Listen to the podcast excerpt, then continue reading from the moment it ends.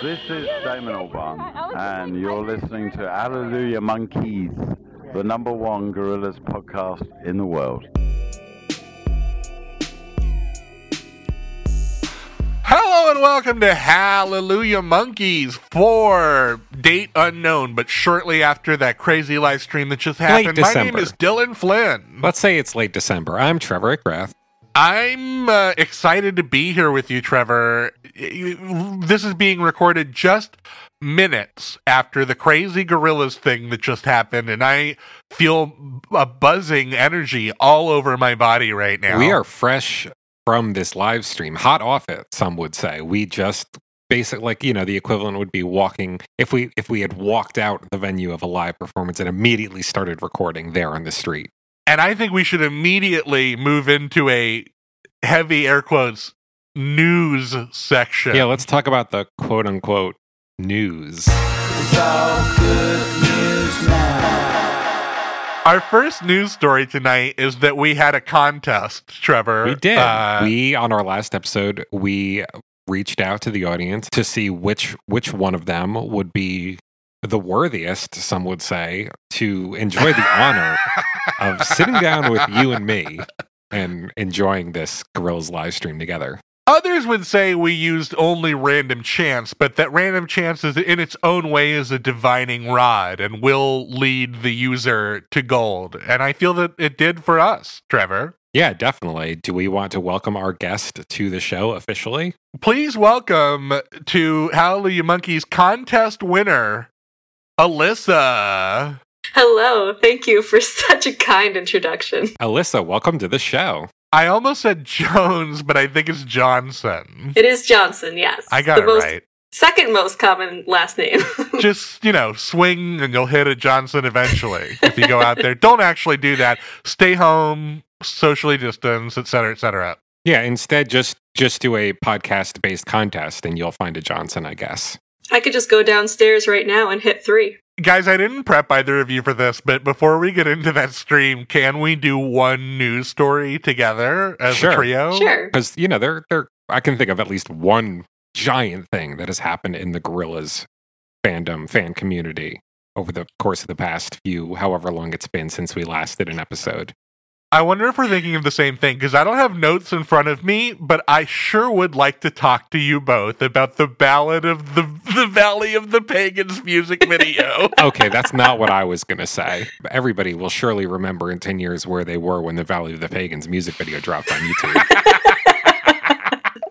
In some ways, it felt like the highlight of the phase. A little bit, yeah. I mean, it was definitely the most attention I've paid to a Song Machine video throughout Phase 7. So it came out. It was a machinima. Is that what the word you would use to describe it? Well, it was a lot of footage from Grand Theft Auto 5. And as a result, the fandom was enjoying that. We're all quarantining, we're all staying home, we're all looking for new hobbies. It's like obviously one of the boys was going to discover video games, you know? Damon picked up Pac-Man, and Jamie picked up GTA. But the saga doesn't end there, Trevor. It's truly a saga.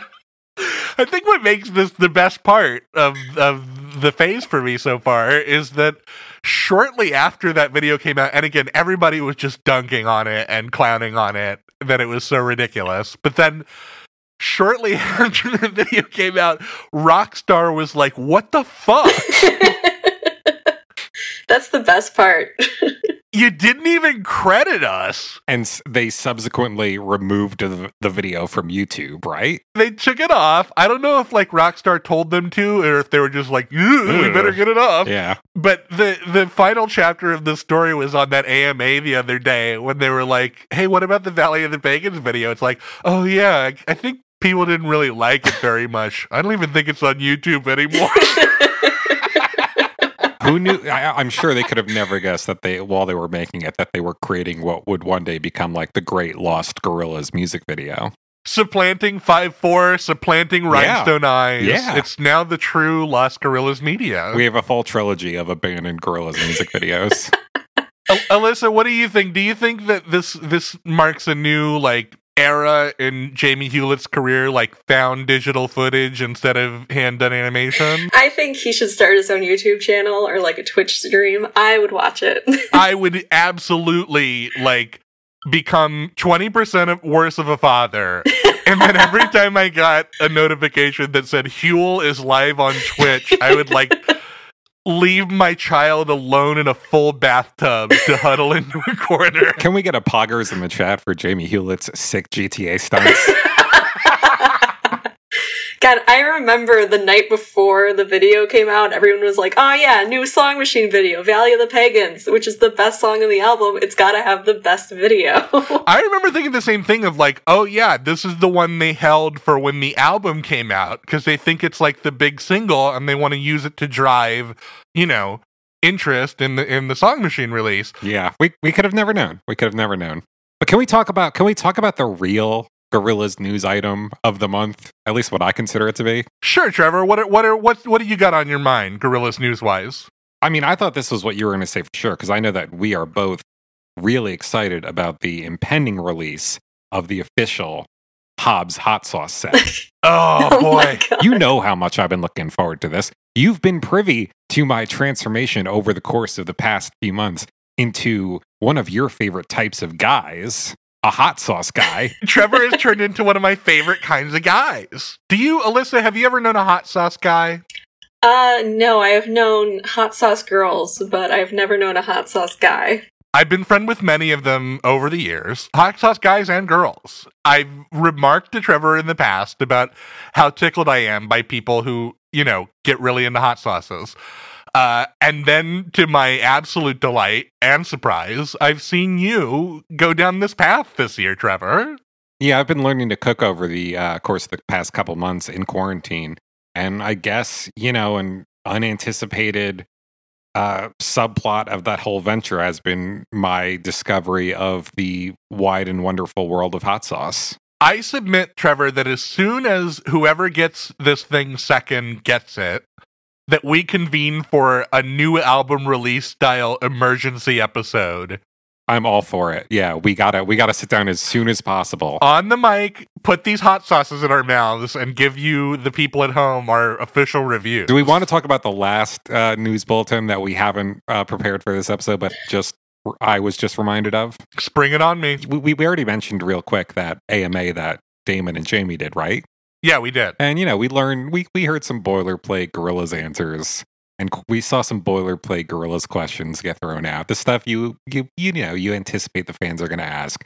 But we also got one of the juiciest nuggets that we've gotten from the boys in quite some time. Oh my God, I'm so happy you're bringing this up, Trevor. I'm so thankful you remembered to talk about this on the show. We got a little bit of a lore update on Paula Cracker during the Gorillaz AMA. Just a little bit of a lore update. A little bit of a Paula Cracker lore update. I'm such a horrible fan. I had no idea. Oh, you're learning live on the episode. Let me pull up the quote right now. I'm going to pull it up right now. Hang on. Reddit user Pechapa asked, "What happened with Paula Cracker? Do we know anything?"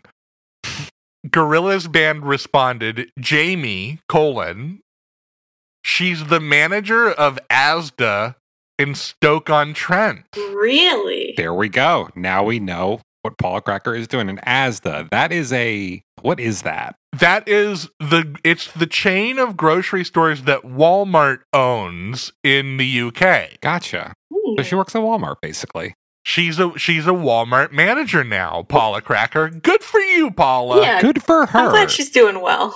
Women who get tangled up with Murdoch Nichols, they don't really they tend to have even darker futures ahead of them, you know. That kind of association is really just a springboard for a whole kind of toxic road that they can go down. So nice to see Paula Cracker did not go the way of Courtney Love. Yes. That's exactly what I'm saying. You know, good for her. Good for Paula Cracker. If you're ever in an Asda in Stoke-on-Trent, take a look around, see if Paula's there. Keep an eye out. She might be there. Ask her to sign your very rare pressing of the original Ghost Train demo that she played guitar on. Yeah, also tell her to come on the show. Yeah. Okay. Speaking of the show, we got a fucking show to talk about, boys and girls. We do. It's time.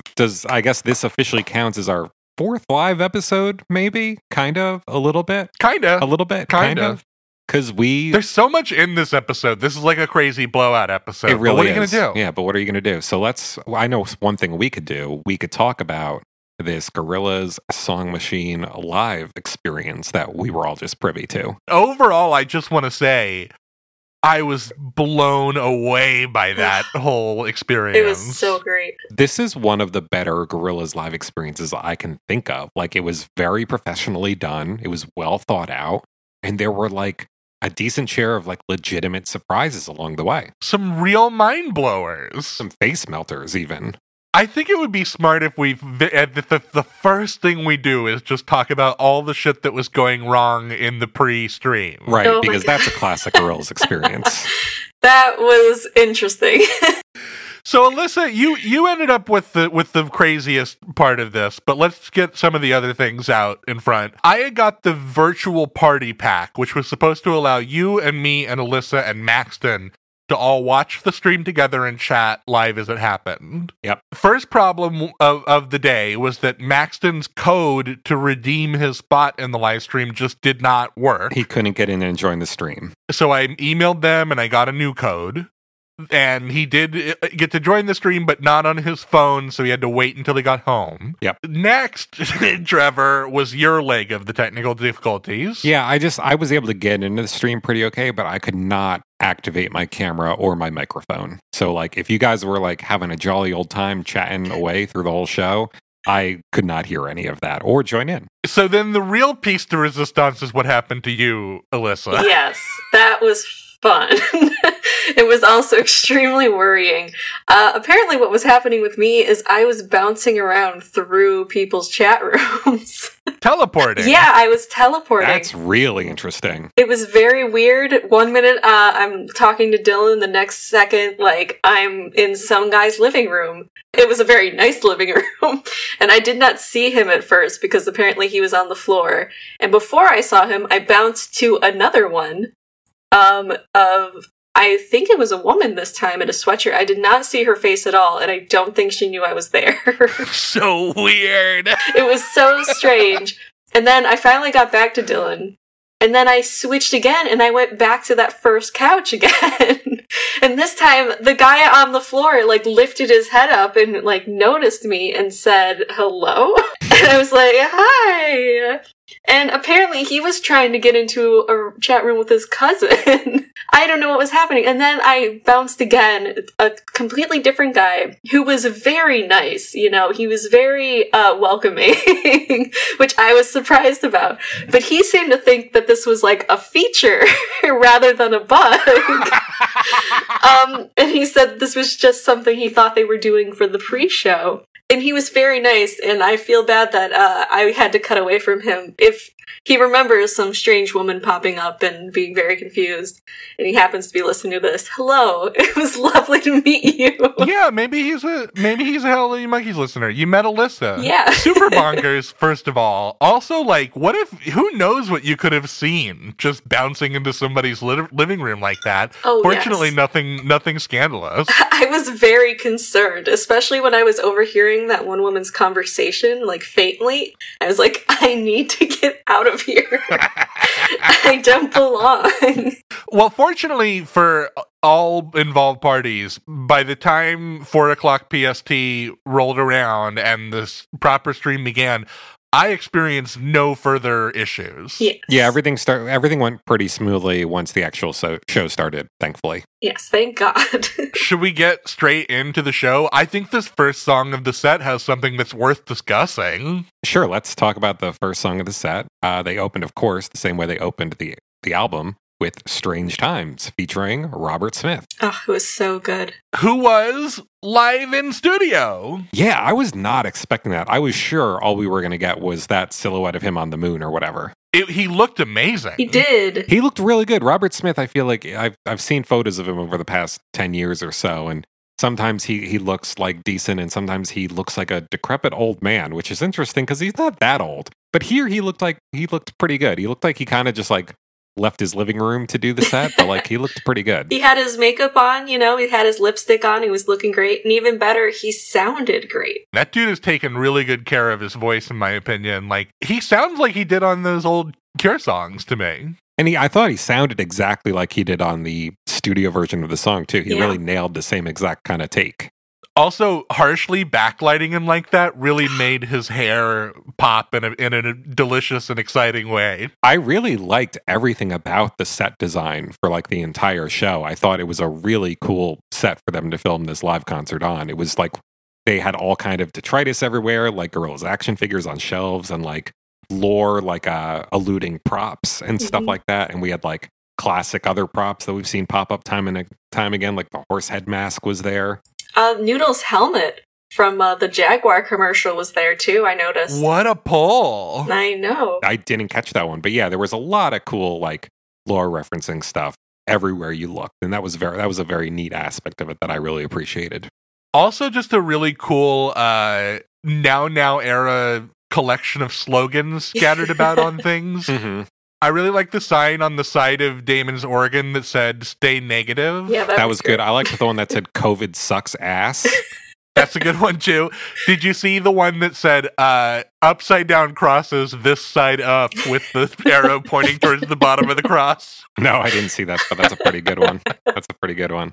Really great performance of this song, though. Really high energy. Kicked things off to a great effect, I think.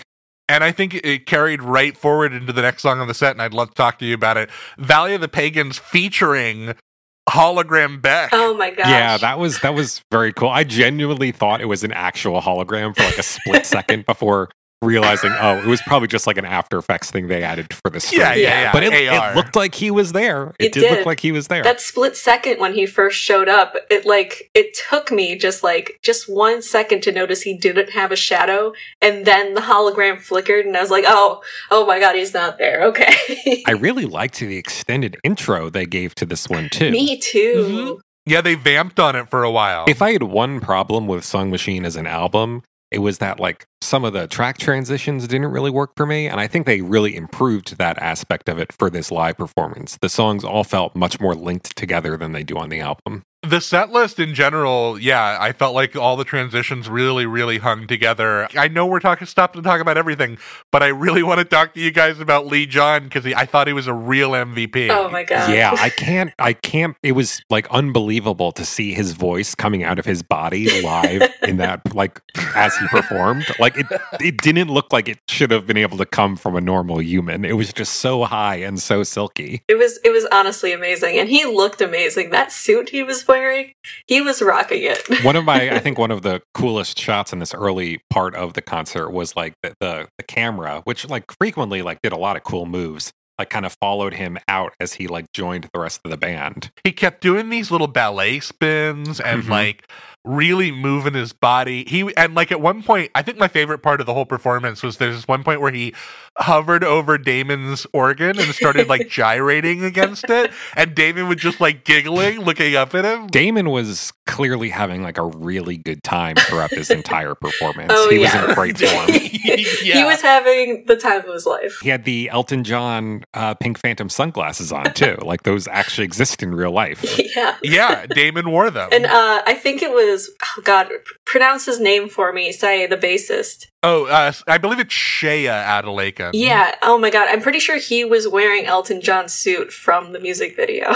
Oh my God, didn't even occur to me. It took me a while. His drip game is always fantastic, but he looked particularly good for this set. Yeah, he looked great. It was when I noticed his tie that there was the Pink Phantom figure on it. And then when they actually played Pink Phantom, I noticed that it was the same tie, and I was like, oh, that's why he's wearing pink. I didn't catch that in the moment either, but that is a very cool nod. He's my favorite part of the live shows. When I've stayed after twice, and I met him twice, you know, he's just the nicest guy to come out and talk to people. That's so sweet. I've heard so many stories about Shea hanging out after gigs and talking to fans. Shea, come on the show. Yes, please. Come on the show, Shea. And then come on my show afterward. It'll be great. Yeah, then go on Alyssa's podcast. I remember when I first met him, he gave away one of the rings on his finger. Oh my gosh. And then I gave him a replacement. Whoa. He traded. It was one I like just bought too. And I was like, well, you know, this is my one chance to like have a connection to this really awesome person, and I took it. So, man, I wonder if he's still wearing it to this day. Who knows? Okay, I do want to talk about Pink Phantom vis-a-vis what happens at the end of it, but do either of you guys have anything to say about Pink Phantom proper? I think it would have been cooler if they had done that, if they had projected his cartoon character onto the stage like, from the beginning, rather than throwing them up on the screen. Like, that seemed like a real missed opportunity to make. Well, they put the piano down there for a couple of shots. Eventually, but it would have felt like a bigger arrival moment if it had, like, started off there. That's my only critique. Otherwise, like, a pretty good version of the song. But I think, like, the biggest talking point about it has got to be what happened at the end. I don't even exactly know how to explain what happened, but basically Damon took one last verse in Pink Phantom, and then he kind of like transposed up a key a little bit and like was kind of staying in that same groove, but he started singing the Radiant Light Shine On You refrain from Opium, and then there was this whole like arranged transition into Opium. It was so good. Yeah, that really shocked me. In retrospect, it's definitely like one of the coolest things that they did specifically for this performance. It sounded really incredible. I was feeling like the hairs on my neck standing up because it was kind of so powerful. Yep. And once they like got into Opium, I thought that was a very good rendition of the song as well. Oh, yeah. Yeah, super fun. Yeah, super fun. Then next up, we got a really good performance of Aries featuring both Peter Hook and Georgia. Oh, it was great. Georgia was going so hard on those drums. Yeah, that was definitely one of the highlights of the performance by far. Both in studio, which was very cool. Mm-hmm. I definitely like was a little bit afraid of how close to Peter Hook Damon was standing by the end of the performance. They kind of did like a little bow towards each other at the end, and I was like, oh, guys, come on, 6 feet. 6 feet. Not the last time I would be very concerned about how close everybody was getting to each other. Yep. Oh, yeah. Yeah. Then we got a song that, like, if you had told me they'd be cutting songs from the album, I would have bet you money that this is one of the ones that would have gotten dropped. But nope, it was, they played Dead Butterflies.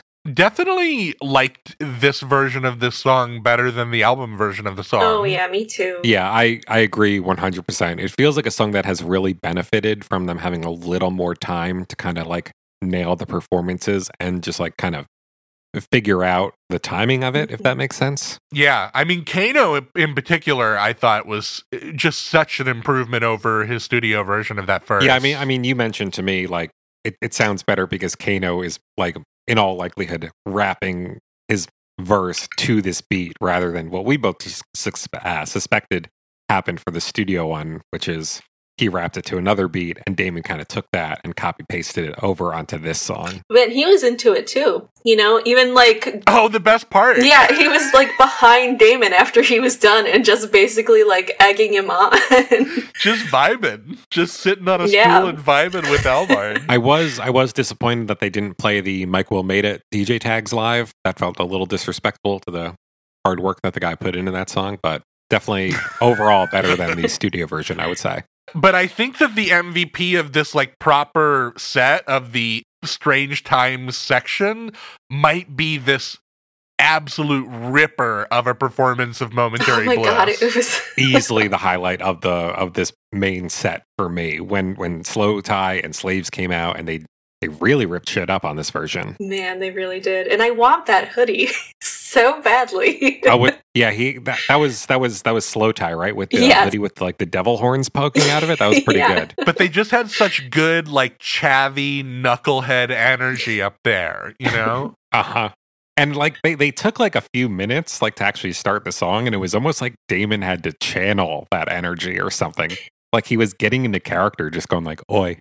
I was wondering what was happening. I really liked the production of like the video during this song too. They like overlaid all these like yellows and like effects over it. That was really cool, and I kind of wish we saw a little bit more of that in the main set, but it really did work better for this kind of high energy song than I think it would have for some of the other like more restrained ones. Mm-hmm. Yeah, like the moment when the screen almost looked like it kind of exploded and then a bunch of noodles were like kaleidoscoped out onto the stage was super cool. Mm-hmm. Now we enter into just the wall-to-wall fucking insanity. Yeah, now we go through the looking glass and enter into the Twilight Zone where anything can happen, and It all does. Oh my God, it all does. Because they closed the main set with, what song, Dylan? Okay, so we were sitting, I remember, Alyssa, you and I were sitting there, we were watching this happening. Both of us were like, I don't know what this is right now. Yeah. This groove is not recognizable. Yep. And then finally, the first thing I latched onto was the vocal chorus going, yes, exactly. Yeah, the humming. Oh my God, that was happening, and it was like, it wasn't fully clicking in my head what exactly was happening. I might drop a clip of this, but you flipped your shit, dude. I did. When the robed figure, who I thought might be a Cool Clown Clan member, arrived. It looked like that, yeah. But then the second he took his hood off, I knew exactly who it was. Oh my God! Wait, is that the guy from the IT crowd? Yeah, and What We Do in the Shadows. Holy fuck, what? I love him! And it was Matt Berry, who I adore. I'm only familiar with Matt Berry from the role he played in the first season of the BBC comedy The Mighty Boosh. He played this kind of man of action zoo owner named Dixon Bainbridge. Oh, I do remember that, actually. I don't think I've seen him in anything since, like, I watched that show as a teenager. But something about his pronunciation made me go, like, is that the guy who played Dixon Bainbridge? And then I, like, Googled Dixon Bainbridge, and, like, the second I saw Matt Berry come up, like Alyssa said in the chat, like, this is Matt Berry. I was like, oh, whoa. Real interesting, Paul. I would have never seen this guy coming. Me neither. It was so random. What he's really known for right now is What We Do in the Shadows, the TV series. He's one of the main characters, and he is probably the best part of that show, honestly. Like, there's so many good parts of that show, but the show would not be what it was without him. He's an incredibly funny guy. I always loved him on The Mighty Boosh, and it was really mind-blowing to see him come out for this performance of Fire Coming Out of the Monkey's Head. It was such a fascinating performance of the Dennis Hopper piece. Like, he really took it in a different direction. It was very kind of like, you know, kind of fire and brimstone, straight from the pulpit, doom speaking kind of stuff. And then he like ad-libbed.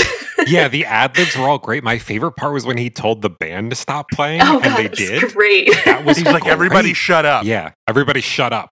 So good. And that was kind of the end of, like, the main set, because after this they all kind of moved over to this really cool little cozy looking well-lit acoustic B stage. Yeah, with a nice little Christmas tree. The Christmas tree with the upside down cross as, like, the star on top. That was really cool. Everything was, like, really cast in these red lights. And Pazuzu was up in the background. It was great. Yeah, I didn't notice the Pazuzu until they did, like, the really intense focusing shot on him at the end. But that was a really cool, almost like reveal. And then the arrangements became very kind of acoustic stripped down dubby at this point. It reminded me of those sessions they did, I think, in Phase 3 when they covered that XX song. Do you remember that? When they played, like, Donk-O-Matic on the xylophone or whatever. This was such a cool, like, acoustic Gorillaz set that I would absolutely shell out to go see a whole set like this. God, me too. Yeah, like a little intimate, little, like, tiny desk version of Gorillaz. It was very cool. They kicked things off with a great version of Last Living Souls with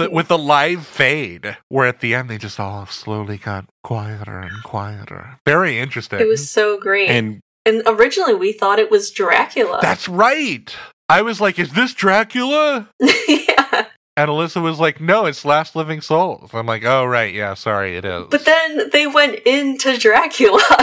Astounding. Yeah, another real shock. And it sounded great. The only way this could have been more surprising is if they had brought out that one dude from Bananas to do his verse over it. His rap. Yeah. I was half expecting it to happen. I was like, is he there? Is he going to be a hologram? The band sounded so amazing over this that I felt like a burst of, I don't know if disappointment or irritation would be the right word, but just like, they should have been playing this the whole time. Right. They sound amazing on it.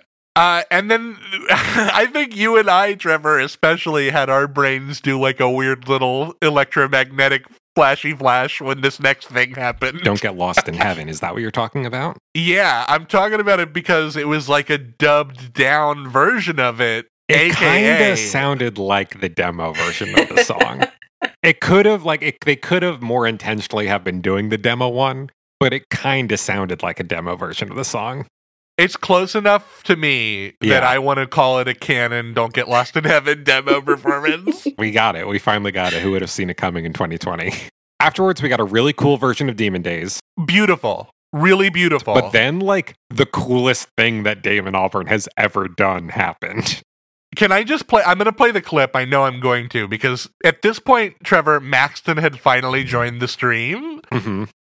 And he actually joined during Fire Coming Out of the Monkey's Head. So he was here for all the wild shit.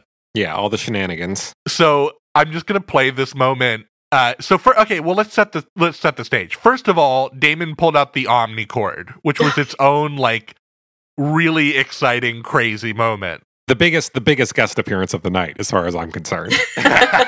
Like, yeah, he got Robert Smith's show. That's cool. He got Pierrick. That's cool. Here's the actual Omnichord that Damon Albarn composed, quote-unquote, composed Clint Eastwood on. Using that preset, hitting that chord change button, singing it. He was cradling it lovingly like a newborn babe. And he said, "This is a very old friend of mine. The first thing I ever did when I bought it, I took it home and I pressed this button." And he pressed the button and it started playing, you know, the rinkiest, dinkiest version of the Clint Eastwood beat that we all know and love. It was great. Yeah. It was sick. It was a real for the fans moment. It's not only for the fans, but just for, like, the dedicated hyper nerd, like, Jordan Peters on social media following nerd fans. The people who know that Clint Eastwood is just a preset that Damon had Del the Funky Homo Sapien rap over. And yet, the craziest part has not yet happened. Let's roll that clip. I gotta play it. The Omnichord. That's sick. Wait. Yes. Is that Sweetie Irie? Oh my god. Oh my god! Oh my god! Oh my god! I always skip this version. No!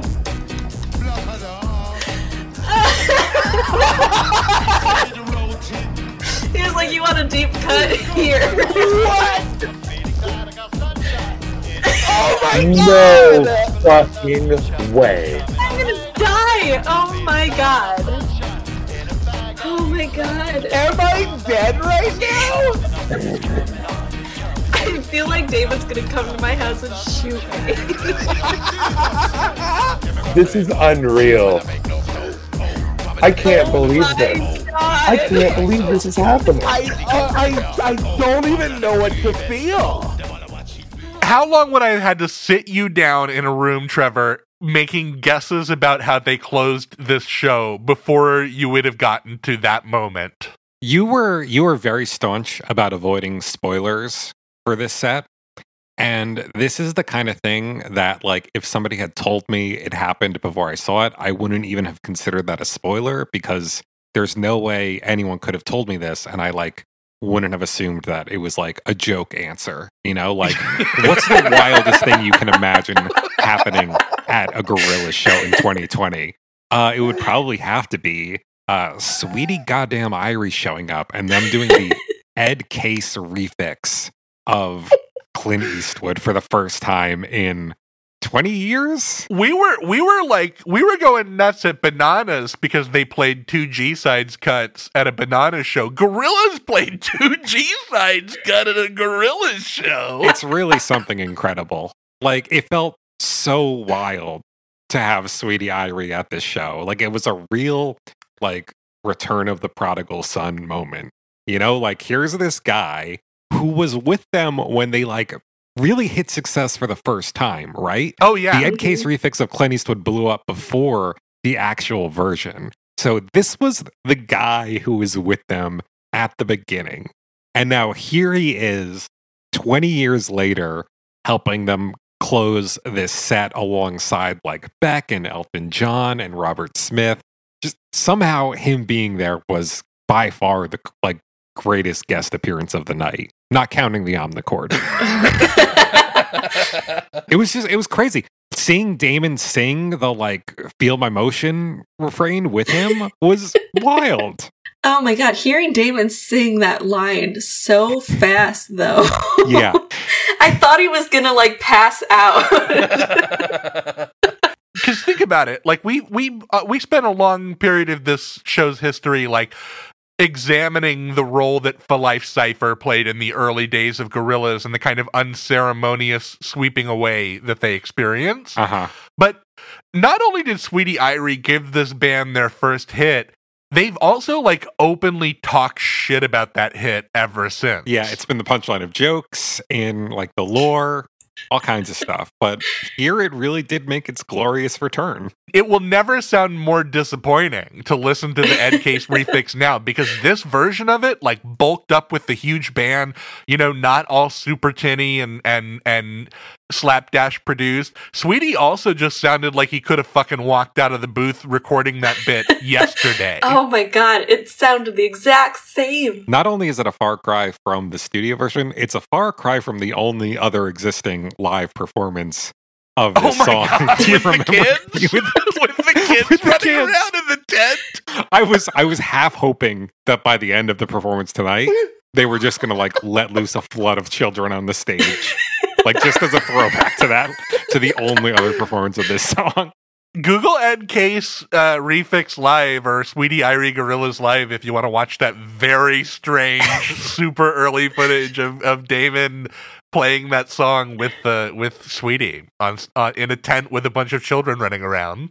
It's definitely something that I encourage all Gorillaz fans to go seek out. I could not have been more satisfied with this experience. I'm so happy. Yeah, I mean, over the course of this podcast, you and I have been witness to multiple Gorillaz live performances now, some of which have really, really satisfied us, some of which we've walked away from feeling maybe a little bit underwhelmed by.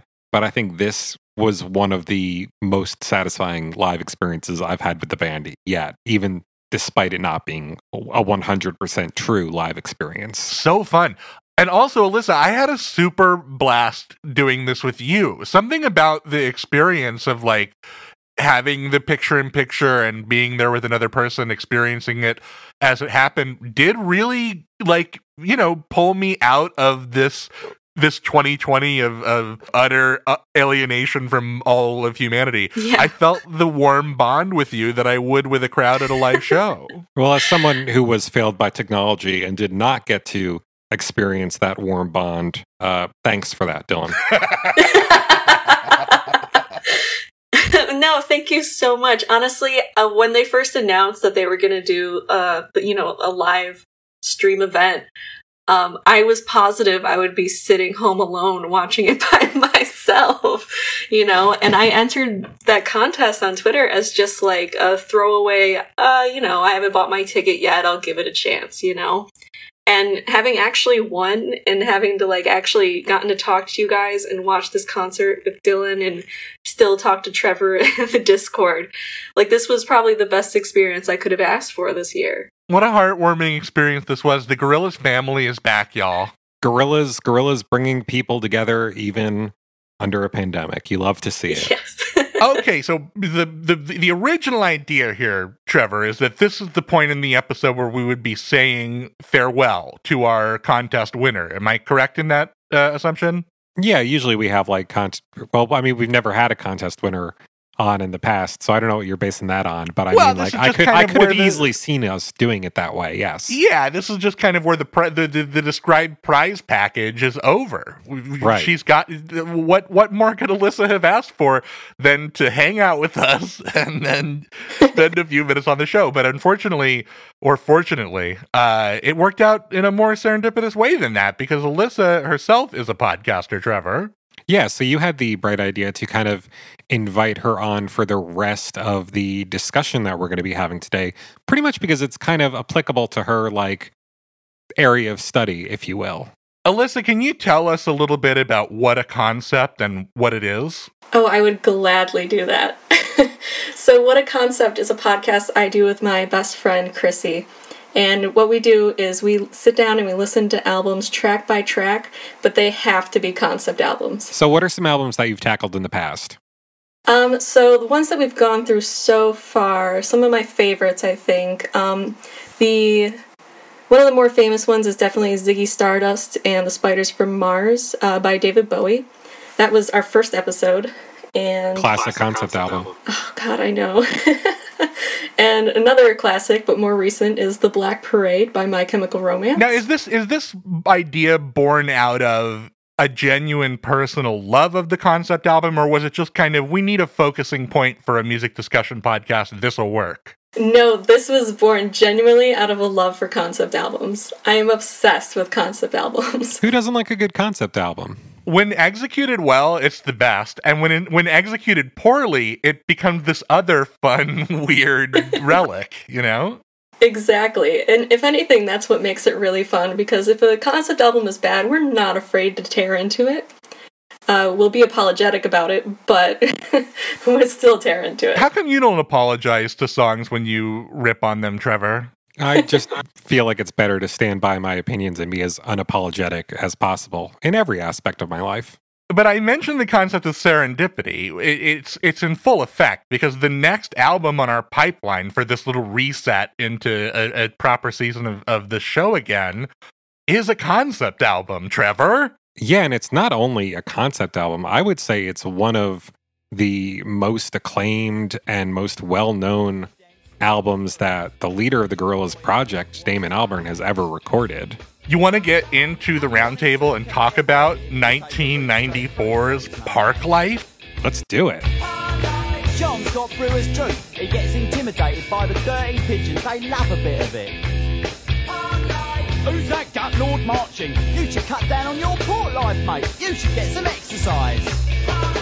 Oh, wow, big one. Big one today, Trevor. Big one. Yeah, I honestly have been feeling a little bit intimidated about the prospect of going through this album with you. Although, at the same time, very excited, because like most of Blur's material, this is an album that I've lived with for like pretty much half my life now. It was a big favorite of mine when I was a teenager and first getting into Gorillaz and Damon Albarn's larger body of work. So it's an album that I've long had a lot of thoughts and feelings about. I also went backwards from Gorillaz into Park Life, and it was one of the first places I went after like becoming a Gorillaz fan. Alyssa, your history with this album, did you start with Gorillaz and then move into Blur from there? I did. I definitely did. But this album kind of fell to the side when I was more interested in the self-titled and 13. Those were my albums from Blur. They're definitely different periods, and I feel like people do kind of lean one way or the other more frequently. It's either you're a big fan of the Britpop stuff, like Modern Life is Rubbish and this album, or you're more into the later period kind of alternative and indie influenced stuff, like the self-titled and 13. All huge tentpoles too, but you kind of mentioned something about this being such a big album in Damon's catalog. In a way, Park Life feels like it has been canonized in a way that none of the Gorillaz material has been, just in terms of like the music intelligentsia cultural collective unconscious. Does that make sense to you? Yeah, totally. And I think you could even say that it's been canonized not only in a way that the Gorillaz stuff hasn't, but in a way that much of the rest of the Blur material hasn't either. Because talking about like the self-titled and 13 and other Blur albums, those have all like received their fair share of critical acclaim. But I feel like this is the one that you see get listed on like best albums ever lists, and usually pretty much either in like the top or number 2 or sometimes number 3 spot on like best Britpop albums of all time. Yeah, I think that when people talk about Oasis winning the battle of Britpop, but Blur winning the war of Britpop, they're often thinking about this record as the kind of main piece of evidence of Blur being out-competing against the Brothers Gallagher, the fearsome Brothers Gallagher. I mean, one of them is a meme now and the other isn't, so... Good point. Yeah, absolutely. So, Trevor, we haven't done this in a while, but my relationship with Blur has always been like a little touch and go. And I think where we've left off on this show with our story of Blur, we did Leisure, or Leisure if you prefer. I still didn't like it very much. I had some real questions and some doubts about the relative power levels, the relative Super Saiyan power levels of the four members of Blur, feeling that there were two who majorly outclassed the other two. And then we did Modern Life is Rubbish, and I felt like, okay, now we're getting into proper Blur. That album definitely opened up for me more than it had when I kind of went into it with a studious eye. Now it kind of feels like I'm already on territory that I know very well with Blur, and then I feel that my ideas about this record have been really formed, and I'm interested to see if by the end of this conversation, like, has Blur moved a little in my personal heat rankings or my personal canon of like the important rock bands of the 20th century? Yeah, as we've been doing these episodes, I've been particularly interested in and excited to talk about your developing feelings about Blur as we've made it through the albums, because I'm in general a bigger Blur fan than you are.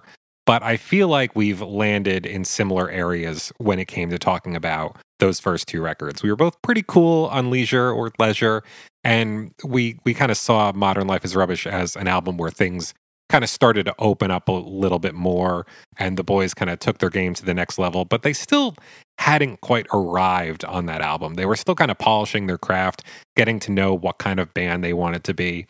And what's so exciting about Park Life is that this is really the album where it feels like everything starts to come together for them. Yeah, it's sort of like Modern Life is Rubbish. It felt like we were two, remedial inner city art teachers who saw brilliance in the student in the back of the classroom. And like we held him after class saying like, you see this collage you made? This shows a really sophisticated eye. And he's like, shut up, teacher. I'm only good for these streets. But now maybe he's taken this advice of ours to heart, and he's ready to submit that portfolio to the Rhode Island School of Design, and we'll be there, you know, when he gets his diploma, wiping a single tear out of our eye.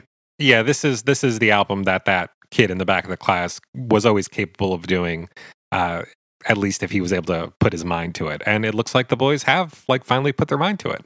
So, Alyssa, you having maybe a slightly distant relationship with Park Life, did going back to it like for this show and kind of looking at everything and thinking about everything, did it change your feelings on Park Life at all? Oh, definitely. Definitely it did. I definitely appreciated it so much more. It was a lot more complicated than I realized, and even though a lot of the songs are very simple, looking at it as an actual concept album and not as an album really put things into perspective for me. Some of what's conceptual here and some of what feel like the mission statements of this album are a little bit subtle. Like it feels like there's definitely some goals here. It's easy to forget that Blur era Damon is like what a clever little devil he is, Trevor. He's a real winky art student. And like on Modern Life is Rubbish, we saw him pivot from the lyrical style he had first started out with on Leisure to becoming this writer who works primarily with character sketches, kind of like in a Ray Davies inspired vein. And here we really see him lean even further into that. We're a long way away from the Gorillaz, you know, first take, best take, improv, pure id lyricism. This is we're really dealing with Damon, the writer, on this one. What do we need to know? Can you school me a little bit about like the backdrop of Park Life, what led up to it? I did want to read the great quote from Damon that's on the Wikipedia page for this album, because I think there's something almost a little spooky, eerie about it. Because as is tradition, you do read all of the Damon quotes on the show, Trevor. So allegedly in 1990, which, if you'll remember, was before even the release of Leisure. Like, Blur was barely a band at this point. Yeah, were they Seymour? Or had they officially become Blur? I don't even know. I'm not totally sure, but in a discussion with some music journalists, Damon Albarn allegedly said, "When our third album comes out, our place as the quintessential English band of the 90s will be assured. That is a simple statement of fact. I intend to write it in 1994. So this was a guy who was looking ahead, you know, and I gotta wonder if during those sessions for like Leisure and Modern Life is Rubbish, when Blur were like, you know, they achieved some success in those things for sure, but they didn't blow up. I gotta wonder if the other guys in the band were sitting around being like, hey, Damon, where's that great album you were promising us? Like, do we really gotta wait a couple years for that? If, like, you're just kind of sitting on it, like, why don't we get the ball rolling on that? He had to move it up a little. Alex James had to eat, you know? Your bassist cannot survive on homemade cheese alone. He had to... You were pointing out to me there is, like, a weird fetishization of the third album among certain musicians. Mm-hmm. And, I mean, you see it happen over and over again where, like, the third album is, like, the defining work of British bands. Like, you got OK Computer by Radiohead, I think, is the biggest obvious one. You got The Queen is Dead by the Smiths, and there are tons of examples. Of course, I can't think of a third one off the top of my head at the moment. Hey, you at home, shout it into your Alexa. Yeah, we'll hear it. So this clearly was a big moment for Damon. You know, he had talked his talk, and here was where he had to finally make it all happen. 1994 arrived, and it was time to make that big third album. And the general consensus appears to have been right out the gate that the music press was like falling over backwards, especially in England, about this record being a real watershed moment. And I feel like that's as good of a jumping off point as any to start swapping gorilla tips. All right, let's have the guest go first. Yeah, Alyssa first. Okay, the pressure's on. All right, the three gorillatives I have are Restless, Sardonic, and Lonely. Nice, I like all those. Really like Sardonic. What do you mean by restless? It feels like being trapped in a small town, you know? One song in particular is really giving me big vibes on that gorillative, Restlessness. Yeah. There's like a whole section of the album that I feel like works pretty well with that word. Shall I go next, Trevor? Go ahead. Okay, my three, no big mind blowers here, but they all work, I believe. Refined. This sounds like Modern Life is Rubbish, but every single piece was more fussed over. My second relative, Astute. I think it speaks for itself. The thing that's like kind of catapulted this record into the canon is the way that it's so perfectly describes different elements of the British identity. It's just really, really deeply observational. The last one, I'll kind of have to back this up as we go, but the last one that I have is ambiguous. I think something that Damon does a lot on this record is write about a person or a subject, and you can never quite figure out if he's on one side or the other in a very intentional, by design way. That's a really good point, and it's actually something that I locked into myself as I was revisiting the album for this episode. It was one of, I think, the more fun elements of doing so. All right, well, Len, hit me with your gorillatives. I'd love to hear what you came up with. My first one feels pretty obvious. It is anthropological. Like, obviously, this is an album that's devoted to taking a look at a specific culture and the way its people live their lives. And like you were just saying, I think one aspect of that frequently goes overlooked is just how, like, objective it is. Like, it definitely celebrates the positive aspects of British culture, but Damon also, like, satirizes the negative elements, too.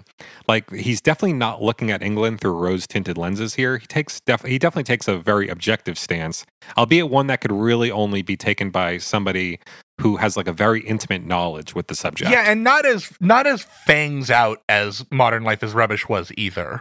Although I get the impression that Modern Life is Rubbish is less about the inherent Britishness of the culture and is more just about like the 90s in general.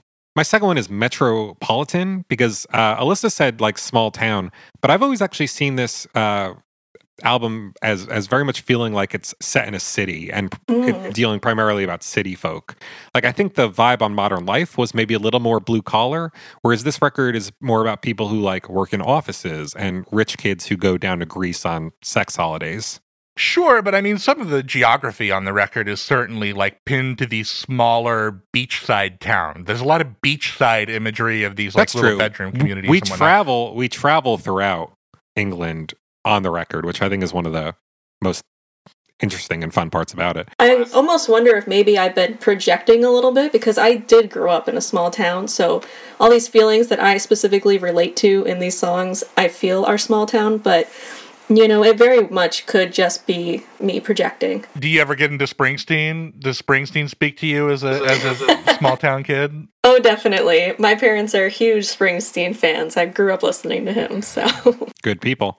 My last relative is Realized, because not only does it feel like Blur has upgraded itself in a major way on this record, I think the world they create on this album feels very lived in and rich with detail. It really is like less of an album and more of like an entire little sonic vacation that you get to go on.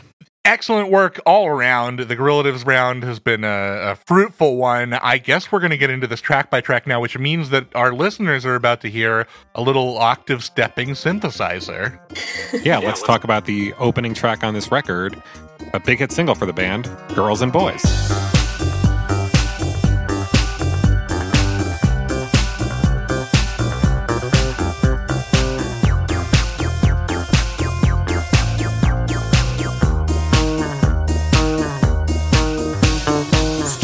Okay, I'm just going to say right now, top three, number three, I did not shy away from great big singles on this record, Trevor. I also did not shy away from big singles on this one, and this one also happens to be my number three on the album. Wow.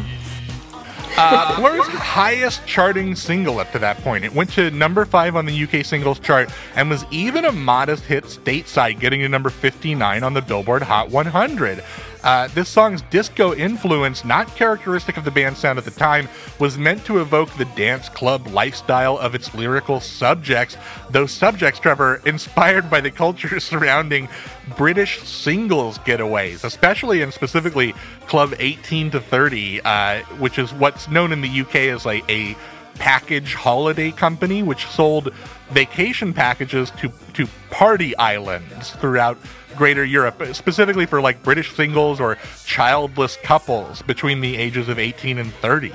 Yeah, I had a good time reading about Club 18 to 30 while preparing for this app. The club's reputation was hung on the image of like trashy, drugged out kids just invading other countries and like hooking up indiscriminately while they were there.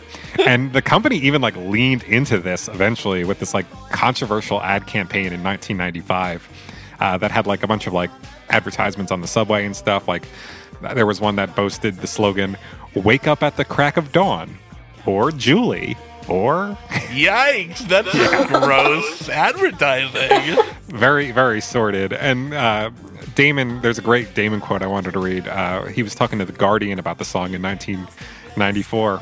And talking about this clubs, he said, "I went on holiday with Justine last summer to Magaluf, and the place was just equally divided between cafes serving up full English breakfasts and really tacky Essex nightclubs. There's a very strong sexuality about it. I just love the whole idea of it, to be honest. I love herds. All these blokes and all these girls meeting at the watering hole and then just copulating. There's no morality involved. I'm not saying it should or shouldn't happen. My mind's just getting more dirty. I can't help it." I can't stop like reading that last part in my head in like the Austin Powers voice. Yeah. My mind's just getting more dirty, baby. I can't help it, baby. Yeah, it's a naughty song. Yeah.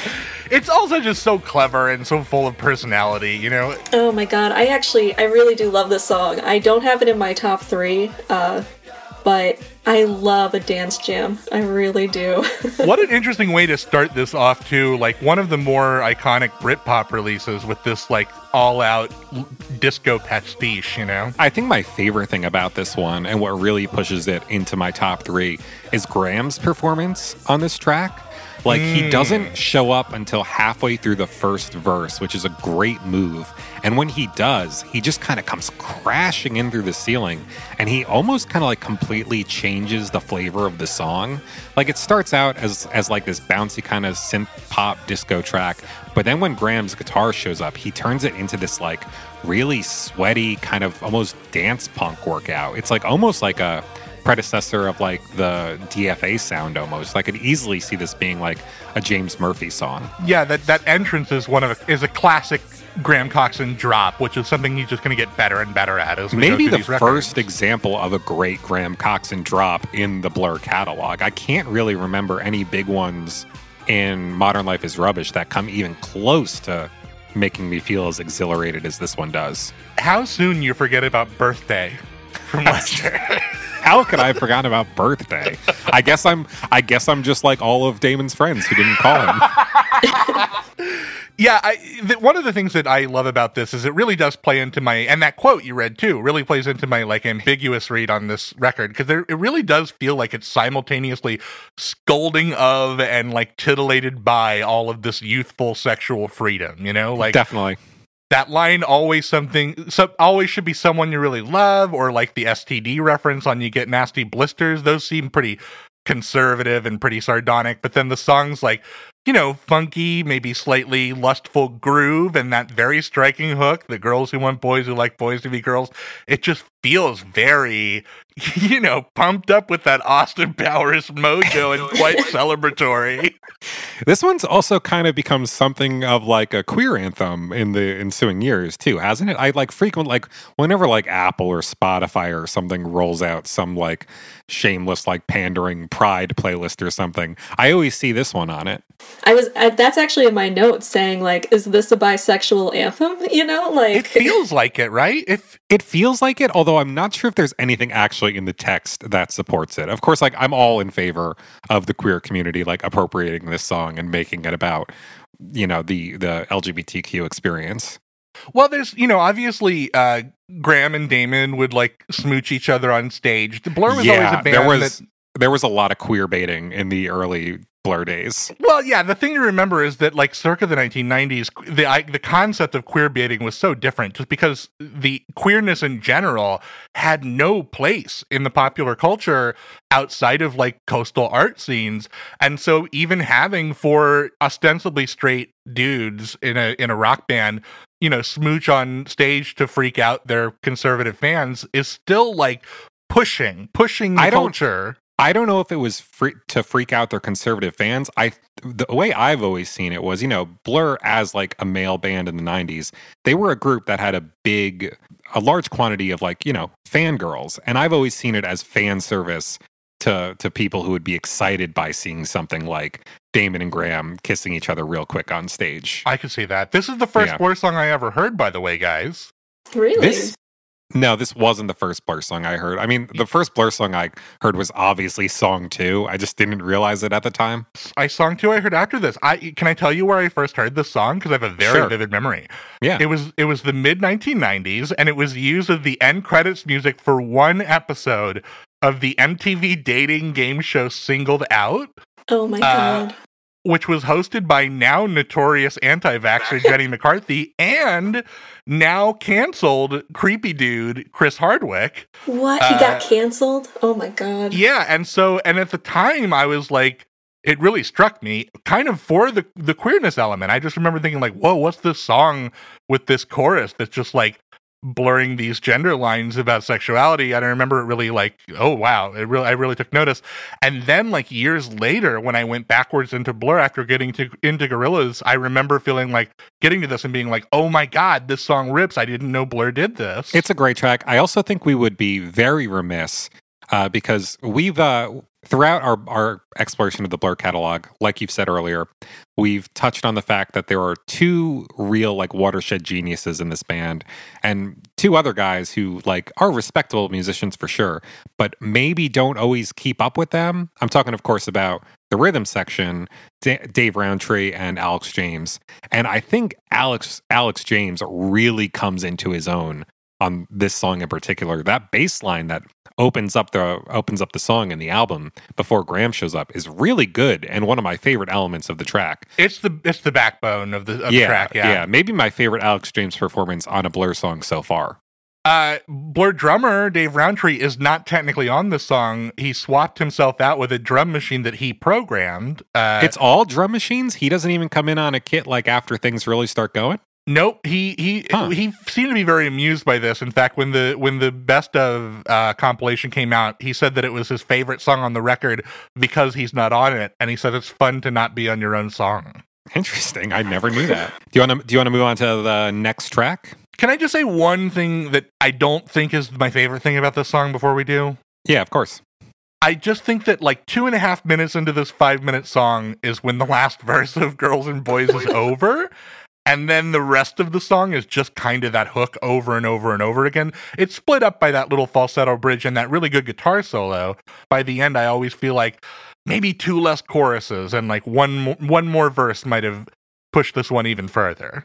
I definitely agree with you here. And the fact that the back half of this song is so repetitive is definitely has always been a stumbling block to me in the past. Like I remember as a teenager when I wanted to listen to Park Life, the album, I would frequently start on Tracy Jacks just because I felt like I had heard Girls and Boys so many times just because I'd heard the chorus so many times listening to the back half of it. And I feel like I could skip it. So it was kind of a surprise to find it working its way up into my top three. It's just so strong. Speaking of repetitive Blur tracks, though, let's get on to track number 2, Tracy Jacks.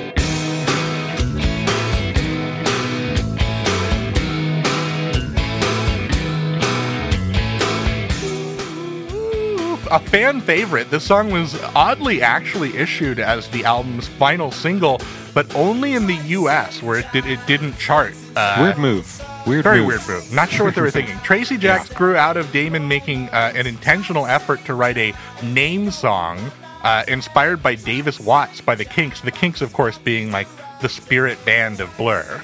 Yeah, and as a character study, it explores the life of its title character, who is an aging government bureaucrat with kind of like mediocre prospects. He eventually kind of decides to rebel and ends up streaking on the beach of the Essex seaside town of Walton, where he's arrested and returned home. Then he ultimately decides to bulldoze his own house.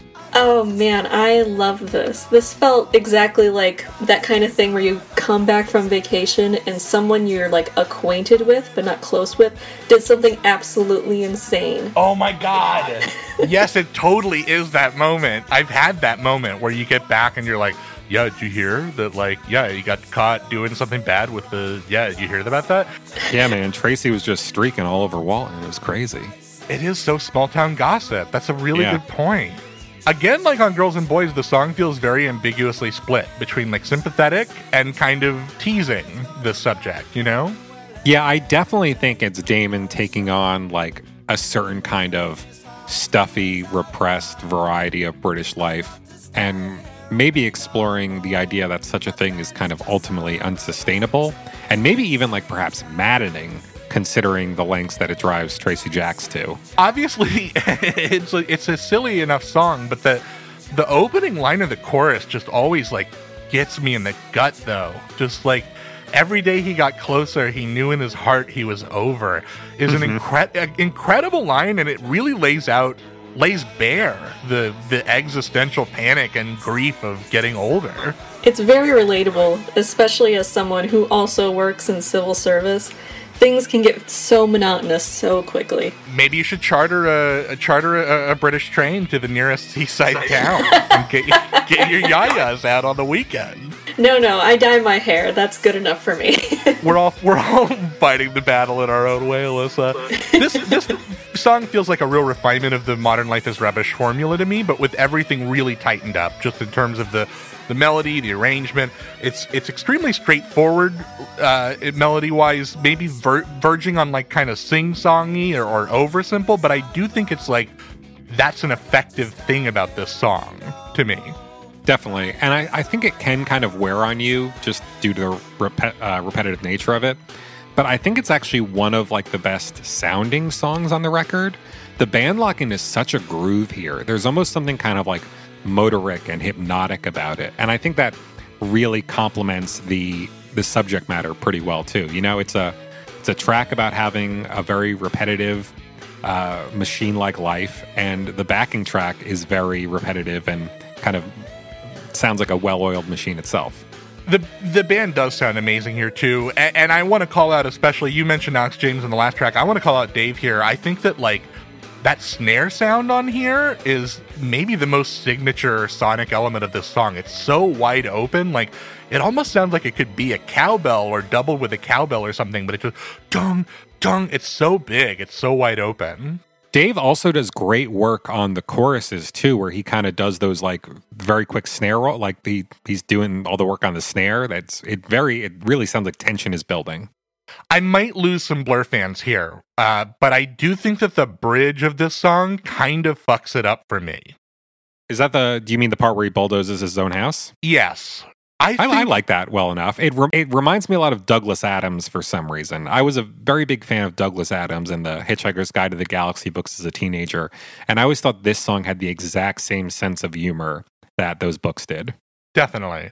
But okay, so maybe you can go with me on this. I think that the melody is whatever, and that bridge is a little bit more tossed off, and everything else is a little bit tighter here. But I also don't like this story ending with Tracy Jacks bulldozing his house. Like, I think the opportunity was really here for the cops to take Tracy back home after he, like, attempted to break free and run nude on the beach and, like, you know, reclaim his life. And then you would, like, end the tale with this other bridge about Tracy being stuck back at his job and mired in that mediocrity and, you know, being unable to escape the prison of his life. I think that would be maybe a little too dreary for the tone that Blur largely sticks to throughout most of this album, which is very whimsical. With one maybe really weird exception later. Yeah, I already know what you're talking about. It is a weird exception. I'm looking forward to talking about that. Shall we talk about a time that we might all kind of vaguely remember? The end of a century? She says there's ants in the carpet, dirty little monsters. Picking up the rubbish, give her effervescence, she needs a little sparkle, good morning to you. My number 2 on the album, Trevor, this is my second favorite song on Park Life. This one, I really struggled with my top 3 on this record, and I gotta say this one just missed out. I've always been a big fan of this single, I really like this song a lot, and it definitely almost made it in there. This one is actually my number 3. Oh snap! Nice. We're in the club here at the end I'm glad it's getting some love. It was issued as the 4th and final single in the UK, where it went to number 19, which was very disappointing to Food Records executive Andy Ross. Damon would later say he regretted it as a single choice and thought they should have gone with This Is a Low instead. The song itself, it examines a relationship between two kind of homebodies, and the song's iconic opening lines were inspired by an infestation of ants that Damon and then-girlfriend Justine Frischman of Elastica fame had in their home together in Kensington. She said there's ants on the carpet. Dirty little monsters. Oof. Damon also said in an interview that it's about how couples get into staying in and staring at each other, only instead of a candlelight, it's the TV light. He also called the song pretty much identical to his original demo, to which Graham Coxon replied, "If he wants to think that, I'll let him." little bit of cheeky discourse between the boys. Uh-huh. Then producer Stephen Street said that the song was Damon getting the art of songwriting really sorted, and I think he has a good point. This does feel like kind of like a step up in terms of Damon's songwriting game, at least when it comes to putting together like a very compact little pop number that has a lot going on in it but gets in and out really quick, I think. I gotta say I agree 100%. This song feels like a huge leap forward for Damon as a lyricist to me. Some of these observations are so astute, they're so subtle. I cannot get over how good of a line "we wear the same clothes because we feel the same" is. I was going to mention that. That's a really good line. Yeah. It's just like well-worn-in relationship life breathed into a line. It's so good. Yeah, I feel like we don't learn a ton about the couple in this song, but there's something about the track that feels very lived in. Like, I can picture their dark apartment lit by nothing but the glow of a TV screen. Some very good punchline timing on that lyric, "the mind gets dirty as you get closer to 30. Because it sounds like he's saying, like, you know, the mind gets dirty as my partner gets closer to me. But then he kind of one-twos it there. I also think that, like, this also speaks to that, you know, nuanced, ambiguous approach Damon was so attracted to at this time, because there's plenty of surface stuff here to suggest that this song is giving us a very bleak portrait of this moment in these two people's lives. You know, vermin are subterfuge in the carpet, and the television is on all day from sun up to sundown. Good morning TV, good night TV. But there's also so much warmth and some romance and some real tenderness here. And that punchline about, you know, being horny at 30 is great, but it's followed by this, like, sweet image of this couple embracing each other you know, bathing in the glow of the television. Yeah, what's bleak to some people might be very comfortable to others. I think that's a good point.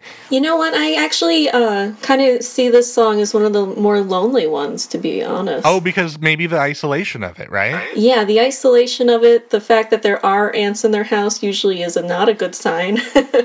You know, I usually take that as a bad omen if we're talking about relationships.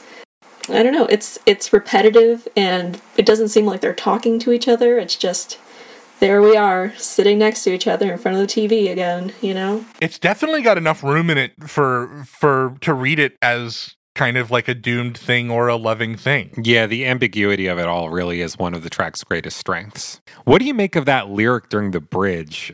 Can you eat her? Yes, you can. No idea. No idea. I've never been able to like come up with a good read of that.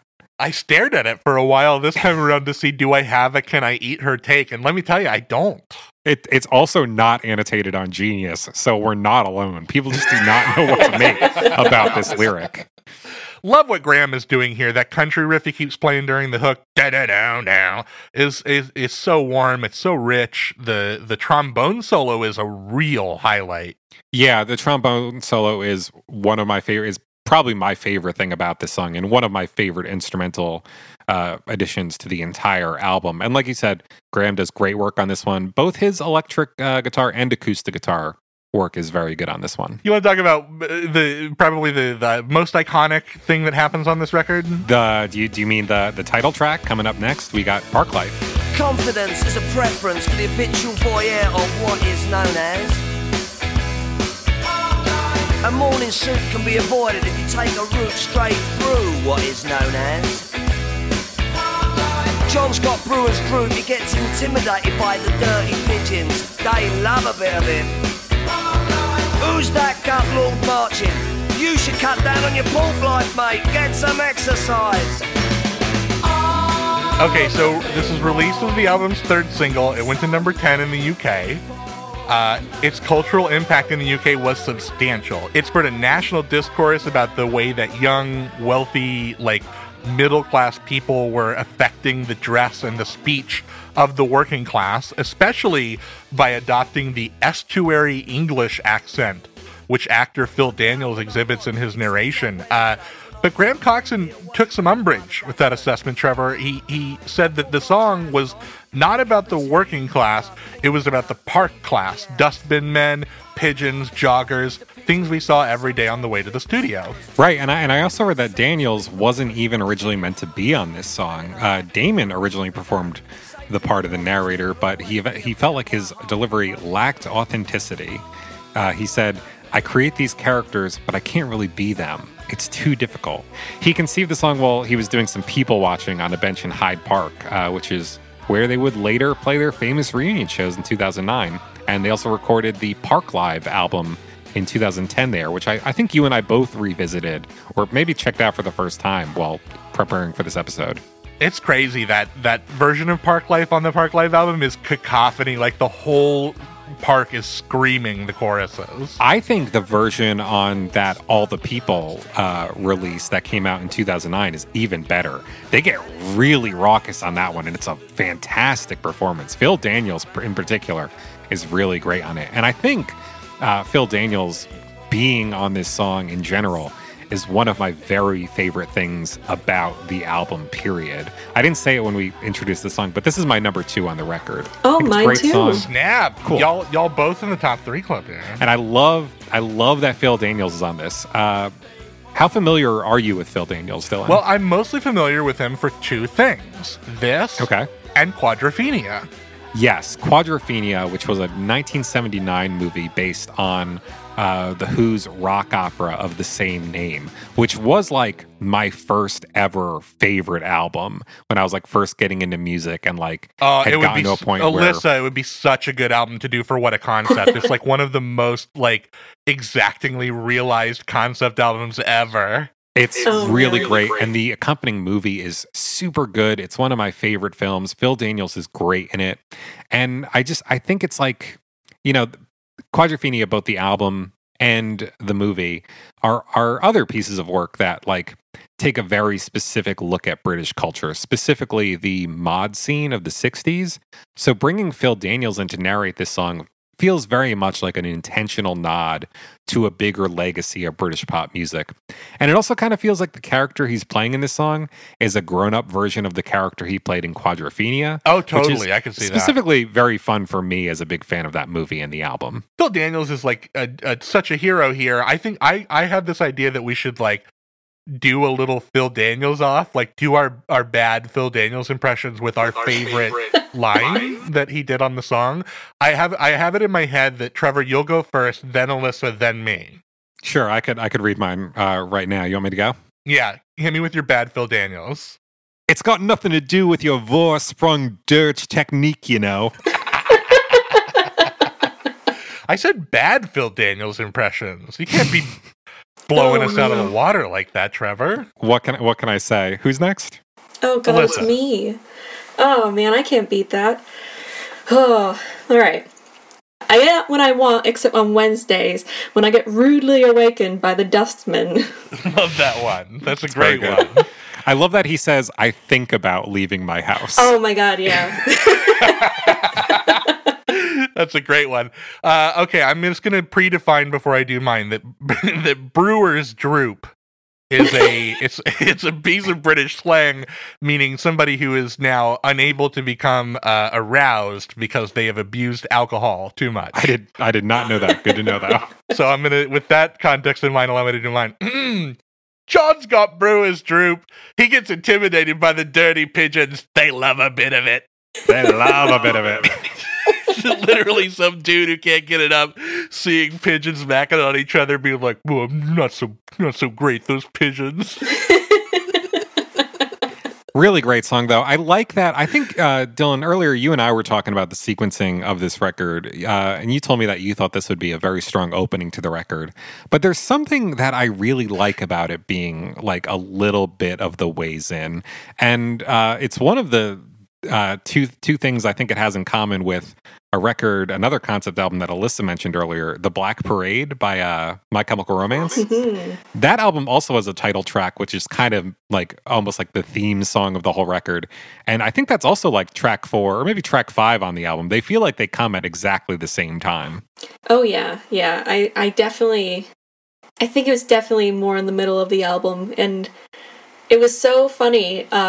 If you listen to the episode, because Chrissy knew this song, but had no idea that it was the title track, because she had never listened to My Chemical Romance before. So then she would have known once you were getting into it, oh, this song must be on this record, because I know this song. She only knew the first few lyrics, though. That was the funniest part.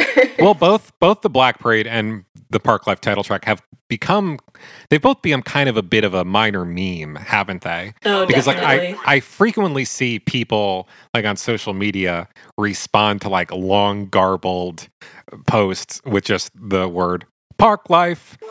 Like I'm looking at an article on The Independent right now titled Russell Brand, Park Life emerges as the internet's favorite way to mock comedian turned revolutionary. Oh, so like, and the tweet is, Russell Brand's writing feels like someone is about to shout Park Life at the end of every sentence. The sentence they quoted was, this attitude of churlish indifference seems like nerdish deference, contrasted with the belligerent antipathy of the indigenous farm folk who regard the hippy-dippy interlopers, the denizens of the shimmering tit temples, as one face step away from transvestites.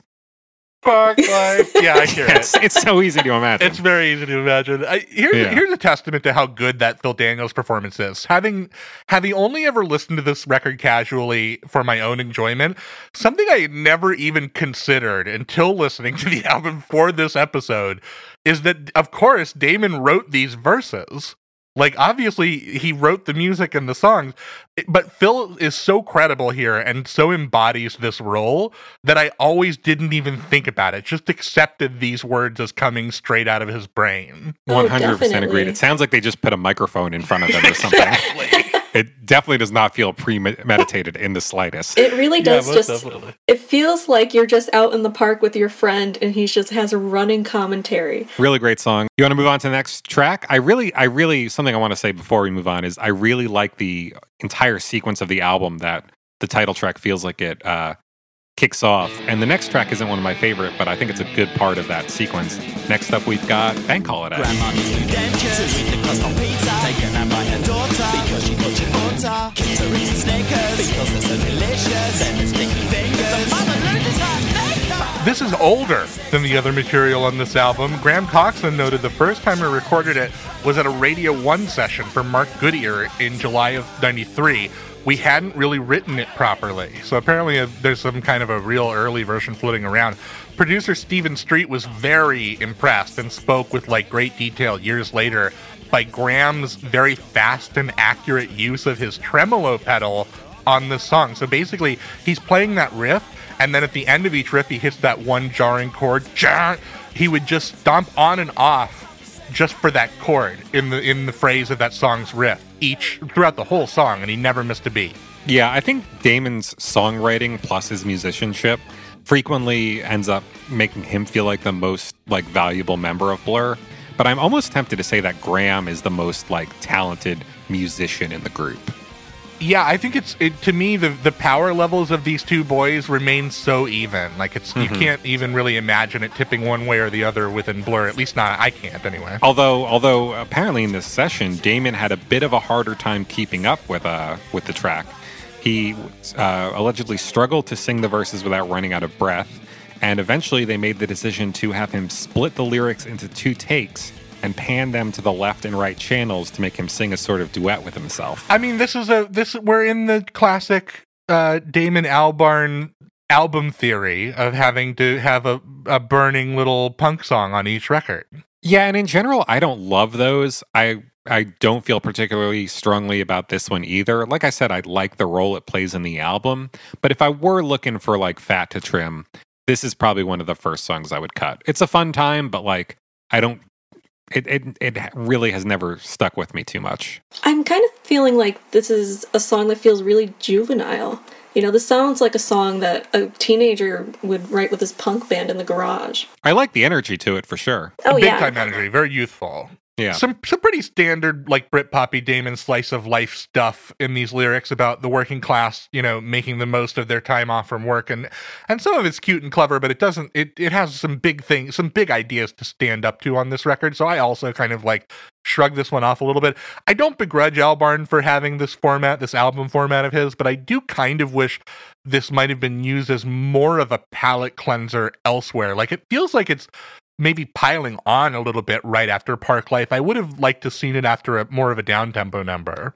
I disagree with that. I like the way this kind of 4 or 5 song run that we're currently in piles on top of each other. I think this has a similar flavor to Park Life, where it feels very much like we're getting the perspective of the British people. I also really love that opening line. Grandma needs new dentures to eat the crust on pizza. Very good. You want to move on to this next track? We got a track coming up called Bad Head.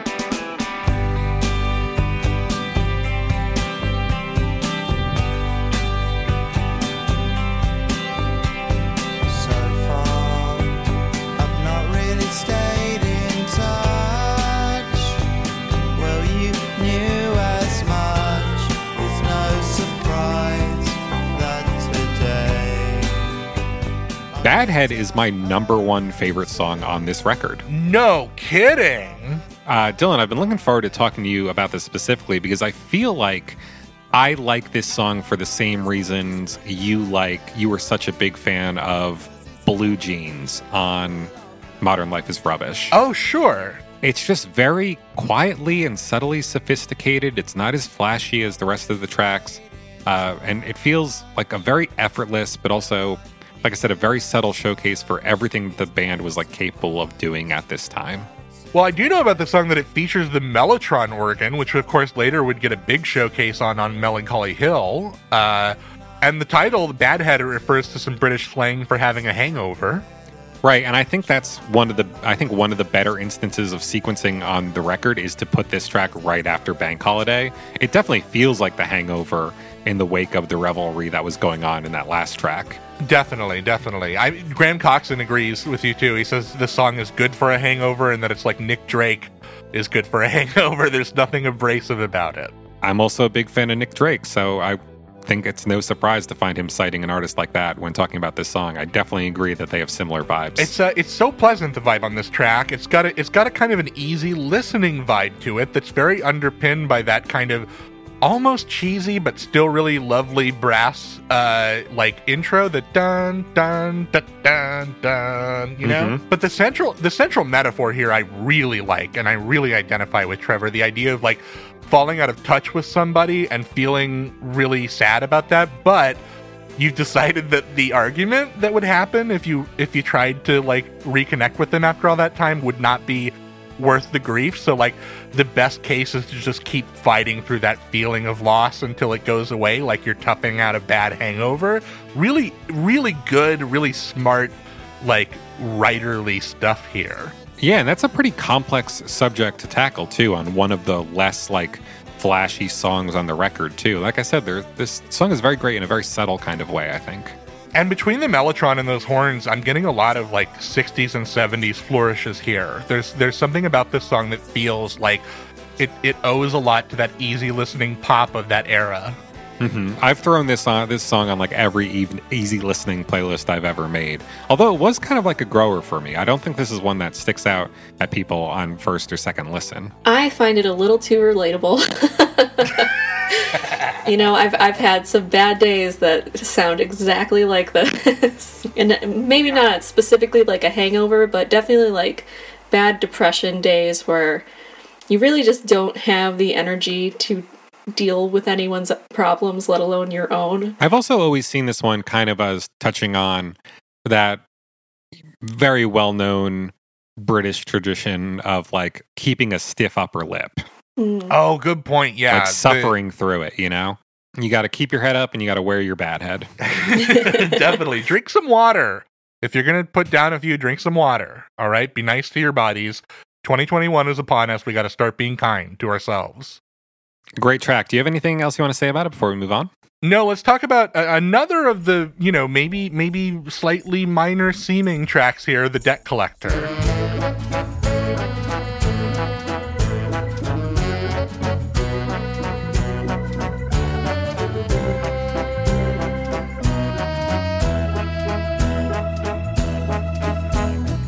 Yes, The Debt Collector, a little instrumental interlude kind of right in the middle of the album. I feel like we're still in the same kind of mid-album lull that kicked off with Park Life and has been going through this series of tracks that we're discussing. I really, really like this one, actually. It's always been a big favorite of mine, despite being like kind of a slight little track. It's got a really cool, like, you know, behind-the-scenes picture here. The song, I've never heard about this, so tell me about it. So it was recorded live in the room with the full band, which was not their style at the time, alongside the brass ensemble, the kick horns, and they barely did any overdubbing after the fact. It's mostly just everyone in the same room, mic'd and playing together, and Alex James says, I think we may have had to drop one bass note later. Like, there was barely anything added. Yeah, and to speak to it being a live recording, you can even hear Graham at the beginning counting everyone in, going 1 Mississippi, 2 Mississippi, which kind of feels like it feels interesting to hear such a distinctly British musician using the whole Mississippi count in, doesn't it? Yeah, 1 Camden Essex, 2 Camden Essex. Yeah, exactly. Apparently, it was Graham's idea to record this one live. He said that, I wanted it to have the ambience of a Tom Waits song. That's also why I'm stamping on a tambourine like a busker, which is great. I never had that image in my head, but now I can't get it out, and it's a really fantastic image. It is a little slight, but it's pretty nice, I think. I kind of wish that there were maybe one or two less of these, like, bits and pieces songs so that this one could get its due to stand out a little bit, because I think it's got a great, like, little bit of a pre-rock sensibility to it. It makes me picture, like, British seaside carnivals like Dreamland and Margate, where the first Demon Days was held, or like Pleasure Beach and Blackpool, you know, step right up and win a stuffed giraffe or whatever. It feels a lot to me like it belongs on a soundtrack to like a PlayStation 1 era JRPG. Like I can imagine this playing while I'm browsing a shop for some some potions and Phoenix Downs and what have you. I could see that for sure. Alyssa, any thoughts on the Debt Collector? Nothing deep, really. Just that it's a nice interlude. I like it. I love that the album has all these little interludes, like these little instrumental pieces with like very evocative titles. They really add a lot of character to the album. You might even rope this next song in with that group, although it's perhaps a bit different of a flavor. Let's talk about Far Out.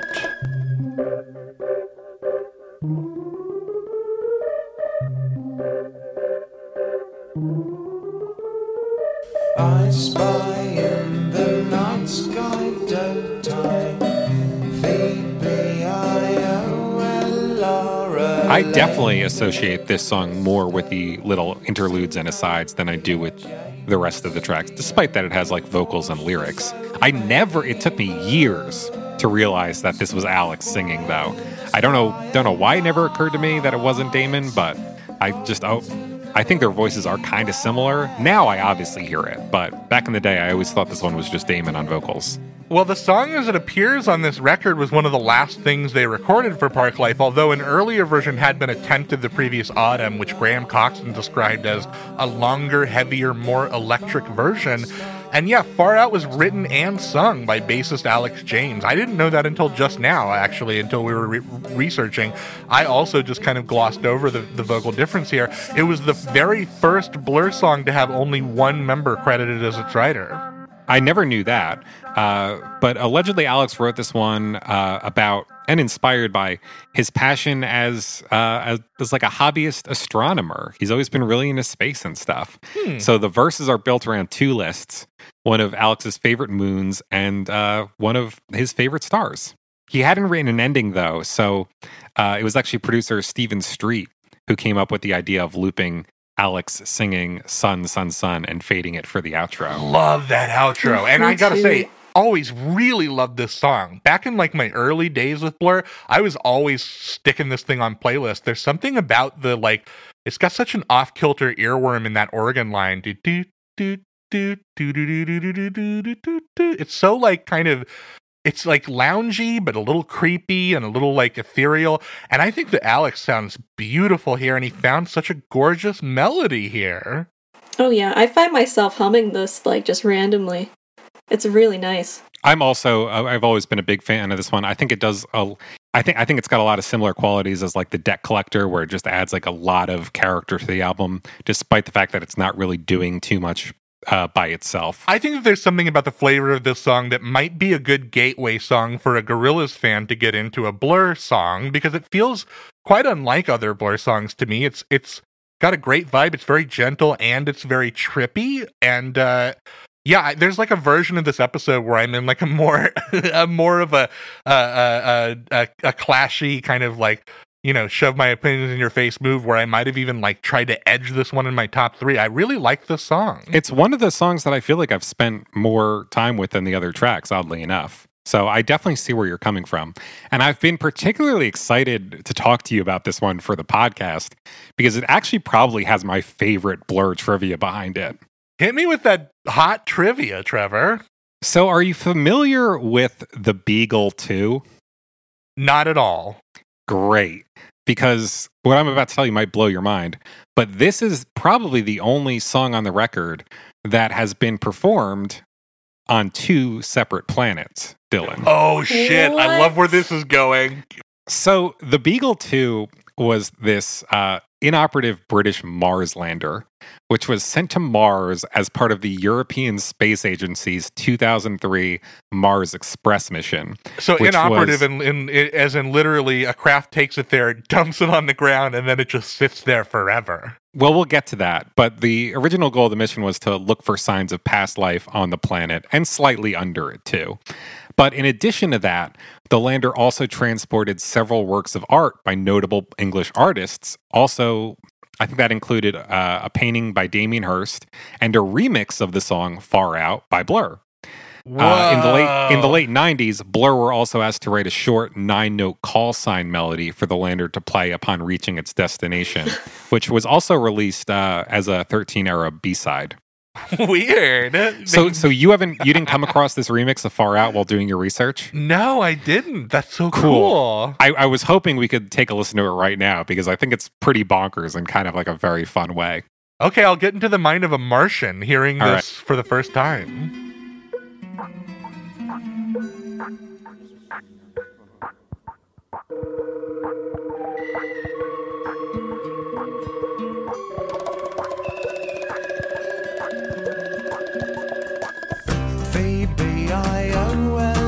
Whoa! Whoa!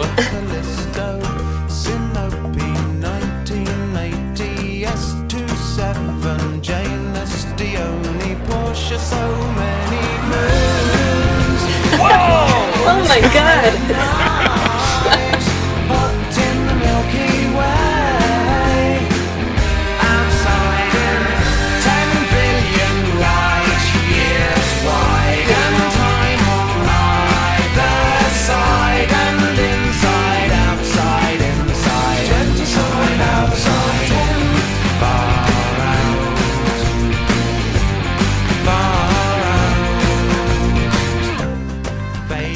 So it's got that whole new chorus and like General, we must not attack the Earth people. Their song is a bop. General, we must not attack. It's a really good remix, and I remember really loving it when I first discovered it. Far Out could have been a fucking single. That could have been a single. Yeah. Oh my god. But I also wanted to talk to you about the whole like Beagle 2 mission because it's pretty interesting. It was originally launched in 2003 on board the ESA's Mars Express orbiter, and it was intended to touch down on the planet on Christmas Day. So it reached its deployment target, and it detached safely from the orbiter and made its way down to the landing site on the planet's surface, where it was supposed to announce its arrival with Blur's little 9-note call sign. However, after the Beagle 2 sent the message that it had deployed from the orbiter, the ESA never heard from it again. Oh, no. Until 2016, like 12 years later, what? a NASA operated camera that was orbiting Mars spotted the Beagle 2 intact on the surface of the planet, which means that in all likelihood, Blur's Beagle 2 call sign and the Far Out remix have indeed been played on Mars. Man, what a saga. Yeah. Who knew that there was so much a story to Far Out, you know? Like one of the most slightest songs on the album. That's insane. I love space so much. So does Alex James. Good. Cool. Space and cheese. Space and cheese. I was just going to say that. Yeah. Let's talk about a pretty big one on this record, To the End.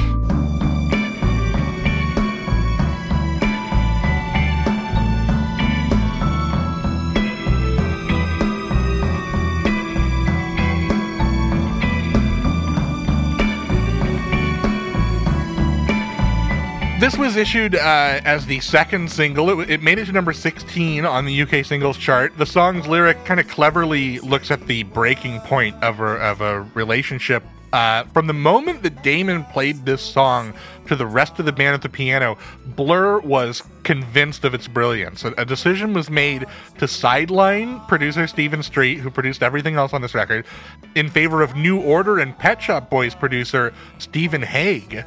So a Steven for a Steven, both with a PH. A real Steven swap. And the band was seeking a soaring epic feel that they felt was outside of Street's wheelhouse. Right, and Haig kind of pushed the band to fill out the arrangements with unconventional instruments. Damon got on a vibraphone, Graham played clarinet, and Haig himself contributed a little bit of accordion. Then for the song's gentle French language response vocals, they initially courted Charlotte Gainsbourg for those, but ultimately the job went to Laetitia Sadier of Stereolab. I know you're a big Stereolab guy. I'm a big Stereolab fan. I got into them in a big way earlier this year, actually. But they also approached Yeye pioneer Francois Hardy, who would eventually be used in like a later recorded version of the song that was kind of structured like a French and English duet version. And that was issued as a single in France as To the End, parentheses, La Comedie. I listened to that version. I thought it was really fun. I thought that one was really cool. That's definitely a good version of the song. Reportedly, when the band first heard the completed mix of this one, Alex James broke down and cried. Wow. Maybe he was going through some stuff. Who knows? Probably. Maybe it was unrelated and he was just thinking about his favorite stars and moons. Yeah. Getting real emotional about cheese. I've never really been a huge fan of this one, though. Like, I think there are just too many other Blur songs that sound similar to it or have a similar atmosphere. And I prefer all of those to it. So this one kind of suffers a bit from that for me personally. I like this song quite a bit. The word I would kind of use to describe in the end is classy. It's got a really restrained and sophisticated feel to it. And, you know, to me, the entire song is kind of built on that very clever turn of language that happens in the chorus. Because it's a song about breaking up, but the imagery is all about the warmth and the seclusion of being in love and all the good times. And then the breakup kind of shows up as a punchline. With Damon kind of, he triumphantly croons, well, it looks like we might have made it. And then you're like, oh, great, they made it. And then he comes back down to earth with that to the end. And it's kind of a, oh, man, yeah, this is about something beautiful falling apart. And I do like what I know she's pretty quiet here, but what Letitia Sater is doing on this, I think is like really, really interesting and pretty. And it really contrasts with what Damon's doing, you know. Damon's kind of doing his painful Britpop yelp, and then she's almost whispering underneath him. Very interesting. Yeah, I definitely agree with you that I think my favorite part of the song is that little twist that comes at the end of the chorus. And I obviously think it's really cool that there's a Blur song with the singer from Stereolab on it. I had completely forgotten, or maybe I never even knew in the first place, that this was Letitia. Like, so when getting into Stereolab, I was never like, oh yeah, that singer who was on that Blur song. I actually had to returned to like Blur's like liner notes or something at some point after getting into Stereolab, and I was like, wait a second, that was the singer from Stereolab on the Blur song? And my mind was blown. So I can definitely appreciate that aspect for it. But this one, it like leans towards being a little bit of a skip for me. I think that Stephen Hague really was a good choice, though. I think the production here is so good. That vibraphone sounds amazing. I do like the production on this one a lot. It's cool that it sounds very different from everything else on the album, to the point where you can kind of assume that, or like guess that they used a different producer for it. I don't know how much it feels like it fits in on this very British album, though. You know, maybe there's something about the way it's approaching relationships that's very British that I don't really understand as an American, but there's just something that feels out of place, like this very French-influenced song being on the quintessential British album. I could see that. Yeah. To me, it's not unlike Badhead. This feels like another callback to that sound, that you know, late 60s, early 70s, easy listening vocal pop sound, you know, with it's romantic, it's very pretty, it's got maybe a little bit of schmaltz and some theatricism, you know, with the big, looks like we might have made it, the big vocal turn on there, you know, there's something about that that's like, actually what it reminds me of is a song that Damon, from that era, that Damon actually calls out on Maryland, Forever and Ever by Demi Rousseau. I think that like it's clear that Damon has like a real affection for this kind of slightly schmaltzy pop, and he has not yet necessarily churned into like the crooner Damon that we would come to know in especially like Plastic Beach Forward Gorillaz albums, but you can hear the seeds of it in this song for sure. Yeah, it is very proto crooner Damon. I like that observation. I love this song. I don't know what it is about it exactly, you know, just how it starts with almost like an elevator music kind of thing, and then it just becomes almost an epic about a breakup. I love songs that are breakup songs that are, like, happy to be broken up. You know, it feels like someone's making a healthy choice in their life to me. And as someone who listens to a lot of concept albums and tries to find story in them, this almost feels sort of like a continuation to the end of the century song, you know, especially with the title, you know, and everything. They do really feel like they're hitting similar narrative beats. Yeah, that's a very good point. Yeah, that's a great point. You know, almost like the French is like the TV on in the background as they're like, okay, I think it's time to end this. That's great. See, that's why you get those big what a concept bucks, Alyssa. We can't compete. We can't compete with your concept album analysis. That's what I'm here for. I'm here to talk about London Loves with you guys.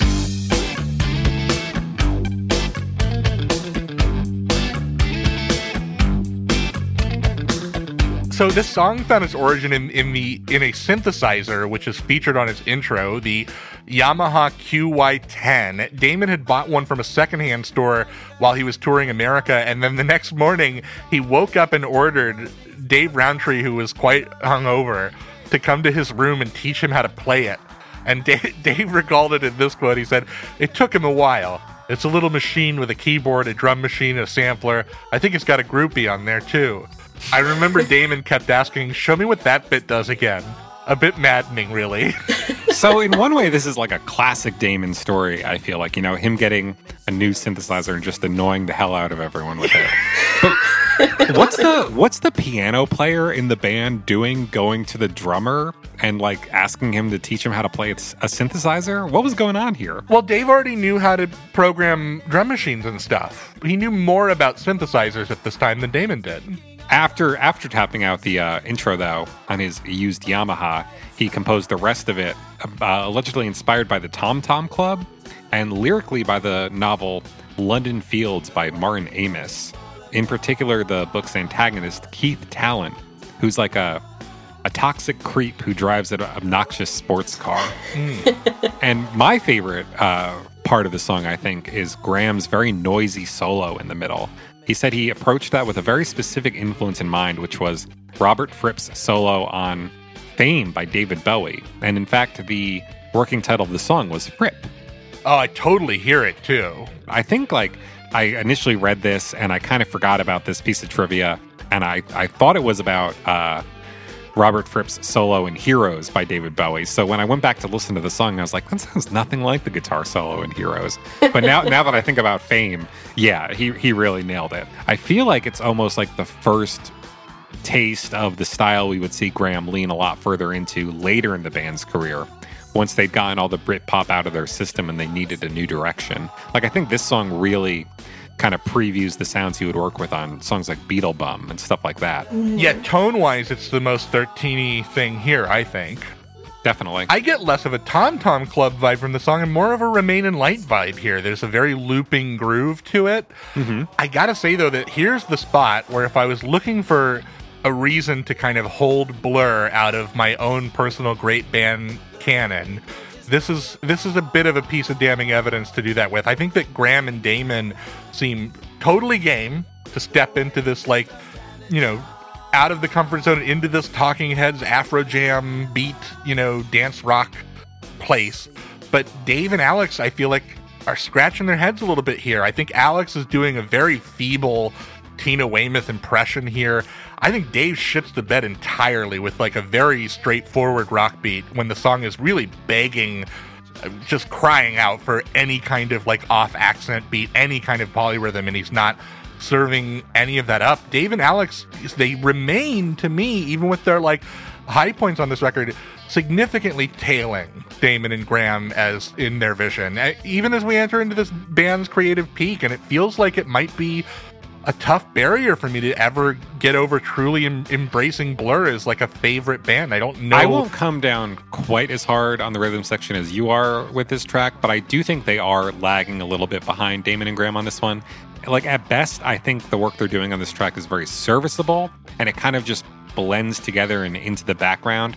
There is something, I think, appropriate about, like, such a mechanically focused song. You know, a lot of it is about cars. Having this very steady workman-like beat behind it. I would have enjoyed seeing them kind of try something a little more experimental with it, though. I agree. There's stuff I really love, though. Again, that Graham solo fucking rips. And I also think that it's a very good, like, very clever Damon lyric throughout. Especially, I love the opening lines. A malady has taken him over, coughing tar in his Japanese motor. Lyrically, this one has always kind of, for some reason, struck me as being a send-up of, like, a certain kind of English man who thinks that simply by virtue of being English, he has a bit of a James Bond quality to him, despite the fact that he's really just like an ordinary person with a mundane life. Yeah, even and maybe a bit of a douche, you know? Yeah, and I think the Traffic Report plays into that really well. There's that Traffic Report sample that they kind of layer into the end of the song. And I think if you're not listening to it too carefully, it almost sounds like a secret agent briefing. Like, it starts out very seriously like, do take extra care, which sounds like, I don't know, like a Q character or something has just given James Bond all of his weapons and he's about to send out on this mission.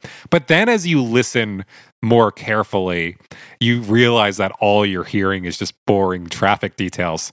And I just get this specific image of this douchey guy sitting in his car fantasizing that he's like James Bond and going on adventures while spacing out to these traffic reports. Love that. Love that, Reed. That's great.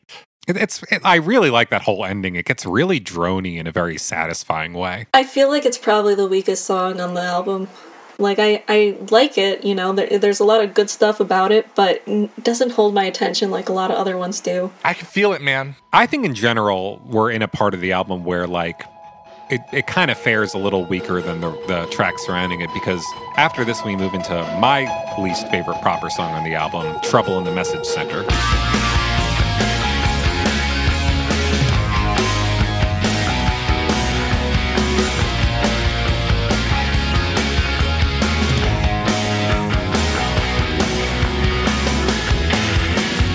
So I do think at the very least, this song has a pretty interesting backstory. Let's get into that a little bit. I know that it was the final one written for the album. Correct. Damon wrote Message Center after the initial sessions for Park Life were finished, while he was on a 3-month tour to promote the Sunday single for Modern Life is Rubbish. He'd gone on record that he wrote the song inspired by the youthful substance abuse that came alongside the rise of raid culture in Great Britain in the 90s, although those themes lyrically I think are a little bit oblique here. But I don't get that at all, Yeah, me either. Stephen Street reportedly hated this song, and he petitioned the band to keep it off the record, although the other members ultimately stepped up and voted him down and kept it here. But can you get into the weird backstory of this? I think it's kind of interesting. Sure, going back to those lyrics, Damon allegedly wrote them in his hotel room on the back of a receipt from his check-in, and he incorporated phrases from the items found around the desk area into the lyrics, with message center, local and direct, and room to room, all coming from buttons on the telephone. And the lyric, strike him softly away from the body from a pack of matches. That is very interesting. I love that. That's great. The album's booklet even includes a photocopy of the receipt from that hotel stay, but it sounds like they didn't obscure the personal phone number of the guy who directed the video for Girls and Boys, Kevin Godley, and so he wound up having to change his number after just getting bombarded with all these prank calls from Blur fans. Come on, Blur fans. What? Mean.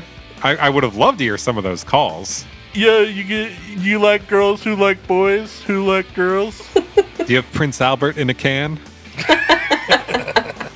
I gotta say though, as much as I don't like this song as much as the other tracks on the album, I still like it a lot more than my least favorite tracks from Modern Life is Rubbish and Leisure. Like, I wouldn't put this track down there with Oily Water or something like that.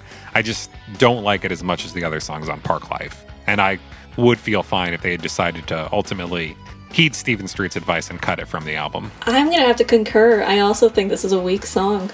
You know, it's I listen to it, but, you know, it's not one I'm going to show to anyone. You know, I never thought much of this one, but it might be the biggest grower for me in reapproaching this record for the episode. It feels to me like more of a heavier alternative rock moment for Park Life that might have been like necessary at this point on the record for me. I also really like how new wavy this is. Like, if Badhead and To the End kind of saw Blur and Damon playing with these late 60s and early 70s sound, between the like Tom Tom Club of London Loves and now the Message Center new wave thing, it feels like Park Life has kind of moved into the 1980s, which is something I really like. I also like how the verses start out with these like declarative personal statements like, I am the message center, I am a manager. It reminds me a little bit of how Damon starts those verses on Ribbons for Maryland with those similar identifying declarations. I am the maypole, I am the warhorse. Sure, yeah. I think my favorite element here is Damon's little spoken word delivery on the hook. It's a move I wish he'd do a little bit more of in some of these Blur rockers. It really does it for me. It's definitely, like I said, not a track that I really dislike. It's just one that doesn't really feel like it measures up to a lot of what I consider to be the better songs on the record.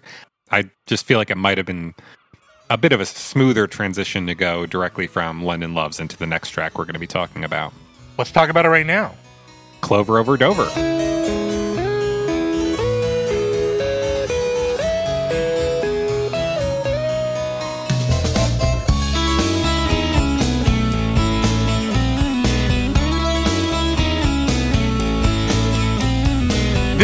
This blew my mind when I read this. This was originally attempted with a ska-influenced arrangement. Oh my god, what must that have sounded like? Fucking like, insane.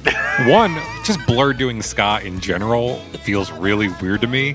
But if you had to ask me what song would have sounded the least appropriate to do in a ska style, I probably would have picked Clover Over Dover. Definitely. And, you know, that attempt fell apart. And then producer Stephen Street took the lead on kind of directing the arrangements of this version of it, which led to very heavy use of studio overdubs. The lyrics depict a man sitting in a clover patch on a cliff in Dover, contemplating jumping to his death. Very uncharacteristic subject matter for Damon Albarn. Sounds like somebody else didn't really get any phone calls on his birthday. But maybe it makes a little bit more sense when you hear this next part, Trevor, because Damon's inspiration for this, like, tableau of existential drama on a cliffside was apparently a direct reference to Quadrophenia, when Jimmy, the main character played by Phil Daniels of Park Life fame, considers killing himself. That does make a lot of sense. Quadrophenia is very well known for having that ambiguous ending of Jimmy's scooter going off the cliffs of Dover and not really depicting whether he kills himself or whether he gets off at the last minute. I love the Park Life connection here too. Yeah, I always like to think that Damon casting Phil Daniels on this album is almost his way of like saving Jimmy from his ambiguous fate that may or may not have happened at the end of that album.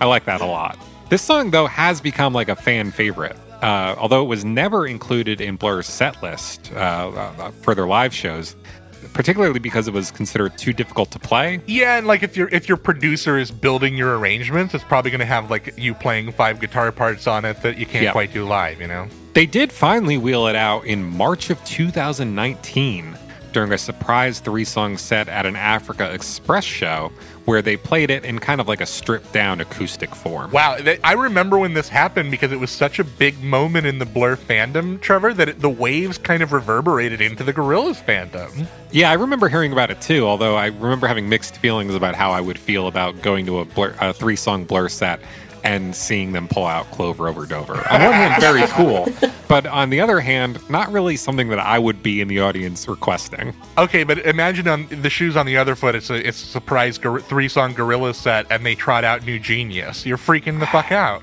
I feel a lot stronger about New Genius than I feel about Clover Over Dover. I do like this song. I think it's one of the more interesting cuts on the second half of the album, and I like everything going on in it musically. It's just never really risen to the top of the pack for me. I consider it to be a very strong album cut, but maybe not much more than that. I think it's a really beautiful piece, but it definitely feels like the credit here does go to Stephen Street, because I think the bones of this song are maybe a little flimsy, and the song is like very much elevated by the density of all of the melodic ideas that are going into it and around the margins. Like It's interesting enough to see Damon tackling a suicide song in principle, but it definitely does not feel like, as a writing exercise, nearly as confident as the other more like observationally astute writing on the record. But still, it's quite pretty. It's like inarguably a very like nice sounding moment on the record. Yeah, and we talked about how it is a pretty significant shift in tone from the rest of the songs, but I do think that even though the subject matter is a little darker, it kind of retains some of the whimsy and romance of the rest of the album. And the way that those two flavors end up mixing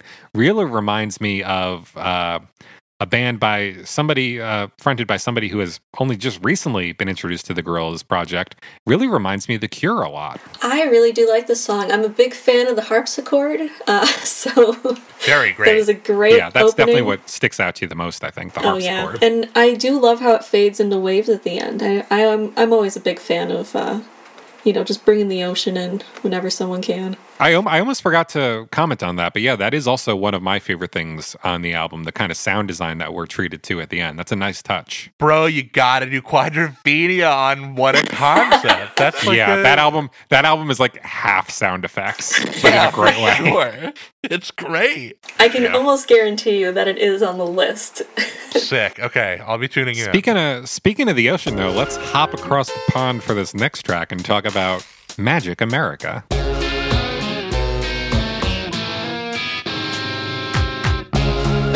Barrett has a simple dream. He calls it his plan B. Where there are buildings in the sky and the air is sugar-free, and everyone's very friendly. Well, even if only in our dreams, Trevor.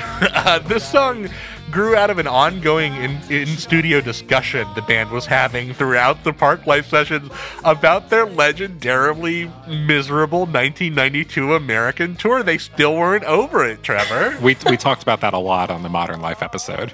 The lyrics speak to this phenomenon that was arising in the UK during the Thatcher era of middle-class British people who were fetishizing American culture and American outlooks. You know, the Reagan era and the Thatcher era so closely tied together socially, and you know that this was kind of a symptom of that ties that bind. The title itself came from an Italian pornography channel of the same name, Magic America. It is a naughty little album, Damon. That's a great piece of trivia. And I wanted to say about the whole like fetishization of American culture by the Brits, I had no idea that was a thing when I was like 16 years old listening to this album. But I think to this song's credit, it really does a great job of conveying that to people who aren't familiar with British culture in a way that I think maybe some of these songs don't do as well. If nothing else, this song is quite educational in a way, I would say. Yeah, it definitely gives you a glimpse into that culture. I will say that those people generally are looked on with like much disdain by other British people. This one's another character study. It features a character named Bill Barrett, which is named for Barrett Developments, which I guess was like a construction company or something, whose cheap new construction Barrett homes led to a developing boom in the 80s and 90s. Gotcha. And when asked in an interview why the band continued to take swipes at America, Graham Coxon replied, "That's all part of Blur. Theme park is death. Mall is death." One of my favorite quotes we dug up. That's a really good quote. Yeah. And there's that, one of the highlights of this song, in my opinion at least, is that really crazy bloopy synthesizer solo that Damon gets in towards the end of it, which was allegedly inspired by the theme song to a 1970s cult children's cartoon, Rhubarb. I love that synthesizer solo too. In a way, it almost feels like a very early proto-Gorillaz moment. You know, like that's a real 2D-ass sounding synthesizer solo. Oh, totally. Absolutely. Very phase one, very super bloopy. Yeah, I feel like, you know, I got into Magic America this time around way more than I've ever been into it. And maybe that's proof that my defenses against Blur are just starting to wear down, Trevor. It's one of the songs that I kind of almost frequently forget is on the album, but when I listen to it, I really do find myself enjoying it quite a bit, in no small part due to that synth solo. Tell me if this makes sense to you. I would say that, like, Magic America, it doesn't feel like one of the great Blur songs necessarily, but it feels like a great Blur song for Blur fans, if that makes any sense. Like, there's something very, like, if you like Blur, you're going to love this next one about it. Yeah, it's got a lot of the qualities that people like about the band. And I think they're all in really great form on this track. Some really good writing here. I think my favorite lyric, and probably the lyric I've been thinking about the most in these last couple of weeks, is when Barrett, you know, he comes home from the mall, he's eaten himself sick, he spent all of his money, he sits down, he turns on the TV, and Damon remarks that he found love on Channel 44, which is a lyric that's really only targeted at the British listener. Because something about the UK that they never really adopted cable television like we did over here. Like, almost all of the TV watching in the UK happens on the big terrestrial channels, you know, BBC 1 through 4, Channel 4, Sky, ITV. And so, like, in order to get to Channel 44, you have to be one of these people who, like, who wants to be an American so much that they bought the cable package. And that lyric is like, it's so bleak. It's just the saddest little dream by the saddest little man. Like, oh man, maybe if my television dial went all the way up to 44, I'd find love out there somewhere. It's so pathetic and sympathetic. It's like sympathetic. It's very like, I feel for the character as I'm turning my nose up at him. That lyric has always reminded me of Borat. Like the way he goes to America and falls in love with Pamela Anderson after seeing her on Baywatch. Yeah, I can see that. It's a funny song for sure, but it is really sad too. Especially just the part where he sent postcards to everyone he's ever known. Like, oh, yeah. That is like, imagine nice someone from touch. Your high school that you haven't seen in years sending you a postcard. Like, It's embarrassing. Yeah, it's like the 1995 version of a desperate mass text or something. Oh God, exactly. Mm-hmm. Alyssa, do you have any thoughts on Borat? I have zero thoughts on Borat. Let's move on to the next song then. Jubilee. Jubilee slouches in the city. He's losing all will to move. He got TV, too much telly. He watching 24 hours. This song tells the story of a dim-witted, butane-huffing, directionless and prospectless 17-year-old boy. Right, and the title of the song and the protagonist's name comes from the fact that he was born in 1977 when Queen Elizabeth celebrated the 25th anniversary of her ascension to the throne, or her Jubilee Days. Huh. And Damon was apparently inspired to write the song after getting into a chat with a group of teenage Blur fans after a gig, who divulged to him that they enjoyed recreational chemical huffing, which both troubled and shocked him. This feels like a bit of a Gorillaz-y detail, doesn't it? Yeah. Definitely. Yeah. I think this one's pretty cool, though. It reminds me of two other songs. The first being "Suffragette City" by David Bowie. Can I guess the other one? Yeah. Is it "Surrender" by Cheap Trick? It is not "Surrender" by Cheap Trick. It's another song that I actually wanted to talk to Alyssa about. It's my second My Chemical Romance reference of the episode. It is, this song reminds me of Teenagers, again, from The Black Parade, because both songs are kind of late installments on their respective concept albums that are in some ways being about kind of like terrified of teenagers. Yeah, honestly, that fits so well. And honestly, for me, what I think of when I hear this song is "Longview" by Green Day. Okay, that also feels like a pretty appropriate poll. Yeah, but that would be more like from the actual Jubilee's perspective rather than people looking in on this. Unfortunately, I definitely get "Surrender" by Cheap Trick in this verse melody. The Damon melody here, to me, it stands so much on the shoulder of the mother told me, yes, she told me, da, da, da, da. It's the same movement, which is very distracting to me. I could see some similarities. Yeah, I find it really distracting, but which is a bit of a shame for me, because I think this character study is some of the best work on the record, I think. It's definitely one that's always stuck out to me, like, every time I've listened to the album. It almost feels like a lot of the more explicit character studies are kind of front-loaded, but I like that we get this one at like the penultimate moment of the album too. And yeah, you get Bill Barrett and Jubilee here at the end to kind of round out the cast. This really reminds me of that movie Citizen Ruth, the first Alexander Payne movie, where Laura Dern similarly plays a paint-huffing real loser with like some few redeeming qualities, and like kind of like that film. I really respect this song's willingness to be kind of unsympathetically direct about how it feels about its protagonist. And I even like the moment that really pushes it over the top for me is when you meet Jubilee's dad, Billy Banker, who like seems like a real uptight prick too. So I think his son's a slob. I love a story where kind of everybody sucks, you know? Yeah. Mm-hmm. Yeah. And I think we should also mention that this is yet another of Damon's video game songs, which I didn't remember when we were talking about Pac-Man on the Song Machine reviews. But at one point in this song, Jubilee just plays on his computer games. Yeah, wow. And I think we even get like a Space Invaders sample or something, right? I love that, like, super very bleepy bloopy part. It's great. Yeah, it doesn't seem like it's going to work out for Jubilee. Yeah. Maybe he'll go off to college and actually do something, but once you're huffing at 17, I don't know. Doesn't seem like it's going in a good direction. No, it does not. Let's talk about the direction that this album is still going in, though. We've got a big one up next. This Is a Low.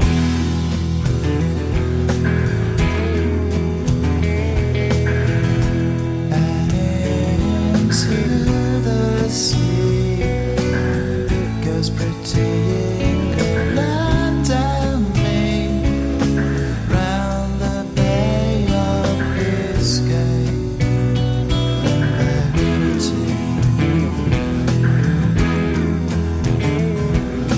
My number one on the record, Trevor.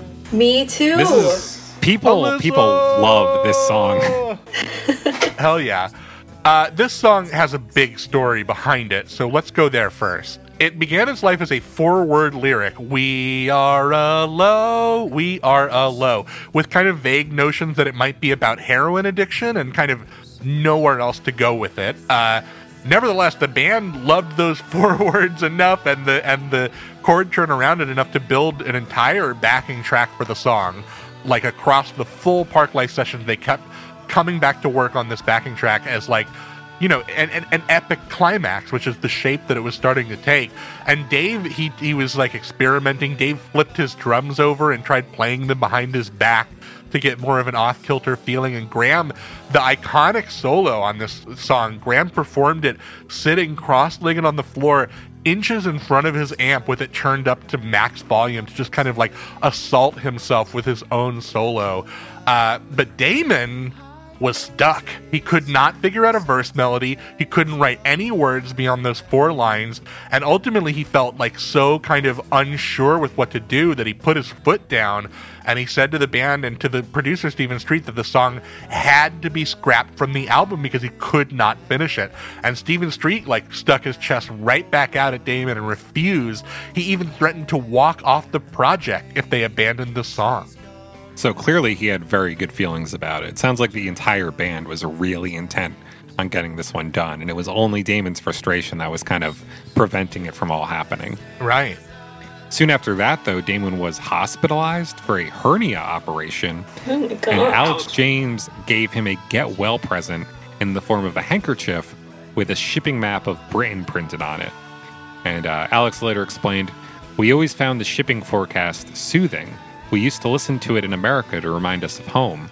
It's very good for a hangover. Good cure for insomnia, too." Can we just, like, stop and acknowledge what a beautiful moment that is for, like, Alex and Damon shippers in the Blur fandom, and how sweet of a gesture between friends that is? Like, your frontman has to go to the hospital, get an operation for his hernia, and you have this incredibly thoughtful gift of a handkerchief of the thing that you two used to listen to when you were feeling homesick?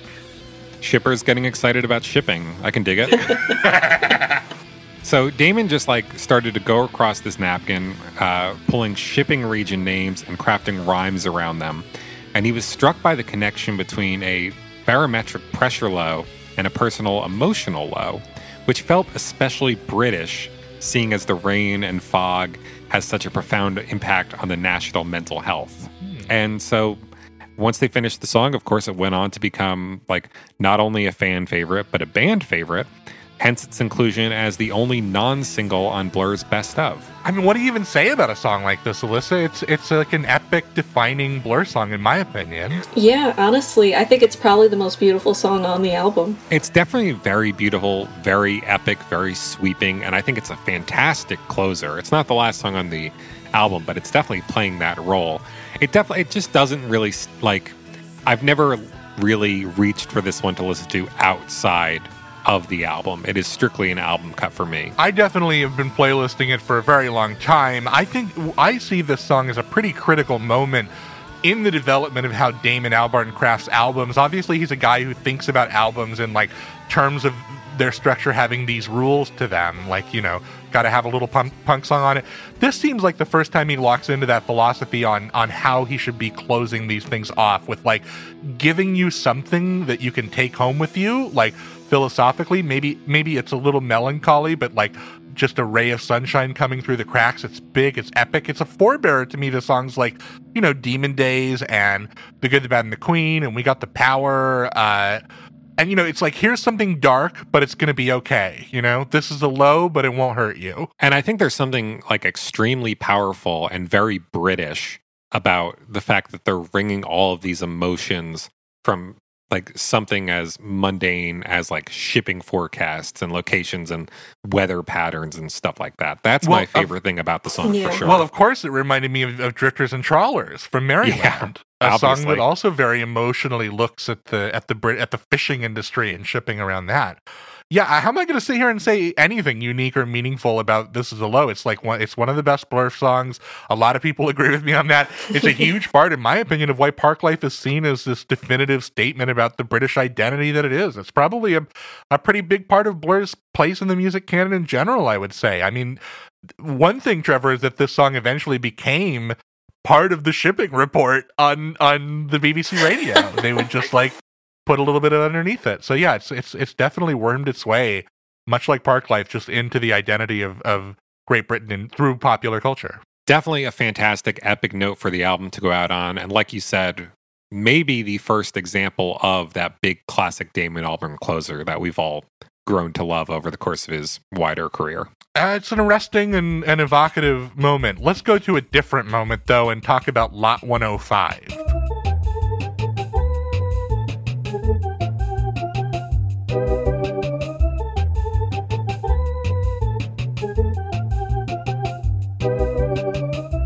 Yes, the true final track on the album, the real closer.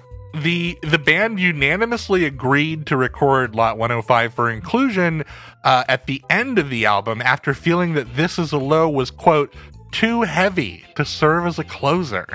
What do you think about that choice? Because I'm interested. Fuck that. Dumb.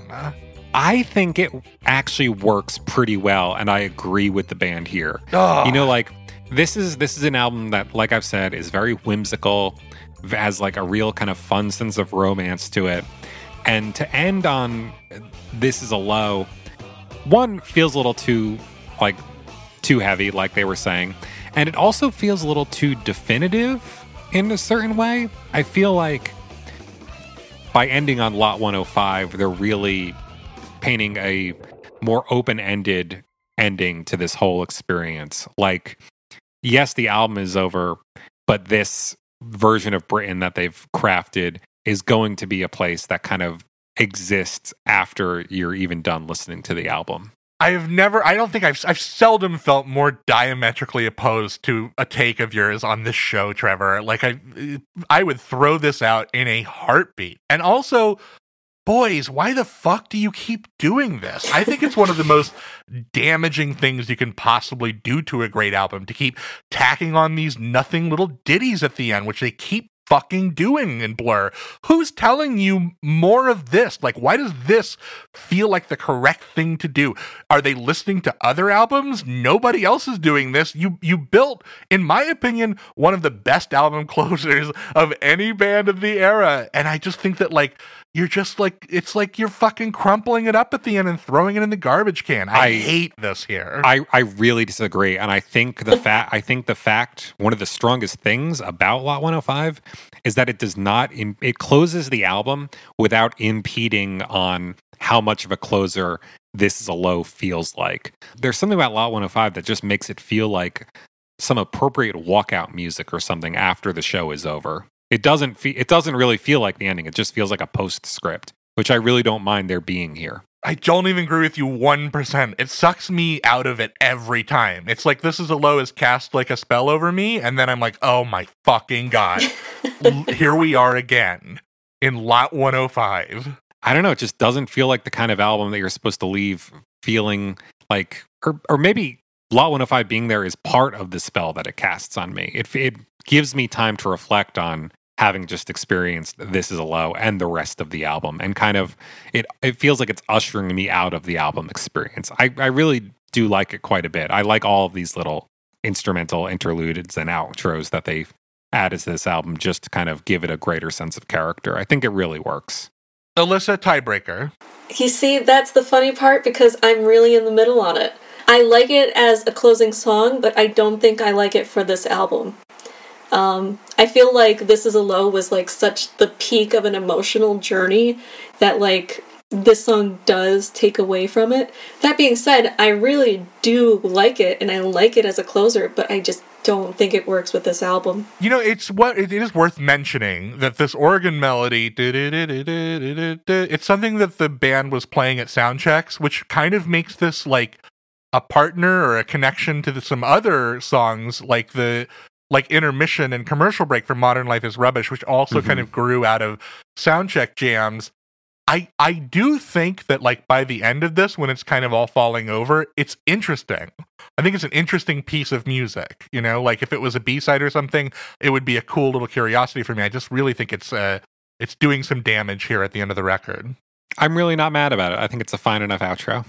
How would you feel if it was not its own track? If there was like a minute of silence at the end of This Is a Low, and then this one kicked in? Even worse. I want to put This Is a Low on playlists. So, no.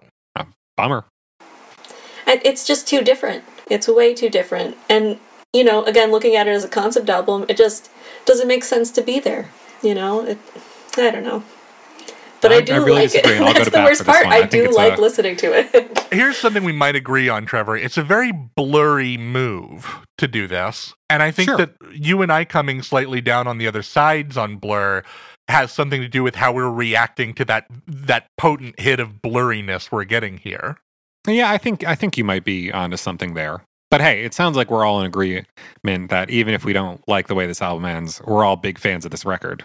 Fucking great. It's so good. It's like... It's a classic. It's definitely in my, like, top... I would say it's in my top probably 10, maybe top 5 Damon Albarn records. I'm not so sure, though, because when I think about Blur albums, this one feels like the most important, but maybe not my favorite. And we're going to get to that one in a little while. That's pretty much exactly where I come down on it. It would be in my top 3 Blur albums for sure, but I don't think I would put it at number 1, despite the fact that it feels like the most important. And maybe, if I'm trying to be objective, which is like a silly thing to do about art and music, but I think it might be objectively their best work. I can see that too. It's also, with respect to Alex James, it's definitely the Blur song you'd shoot into space, or the Blur album you'd shoot into space. Mm-hmm. Absolutely, yeah. But at this point, we like to kind of look back on more granularly and share our favorite moments from the record. Alyssa, did you prepare a list of moments from Park Life? I did, but genuinely, I would prefer someone go ahead of me. Do you want to do it in reverse order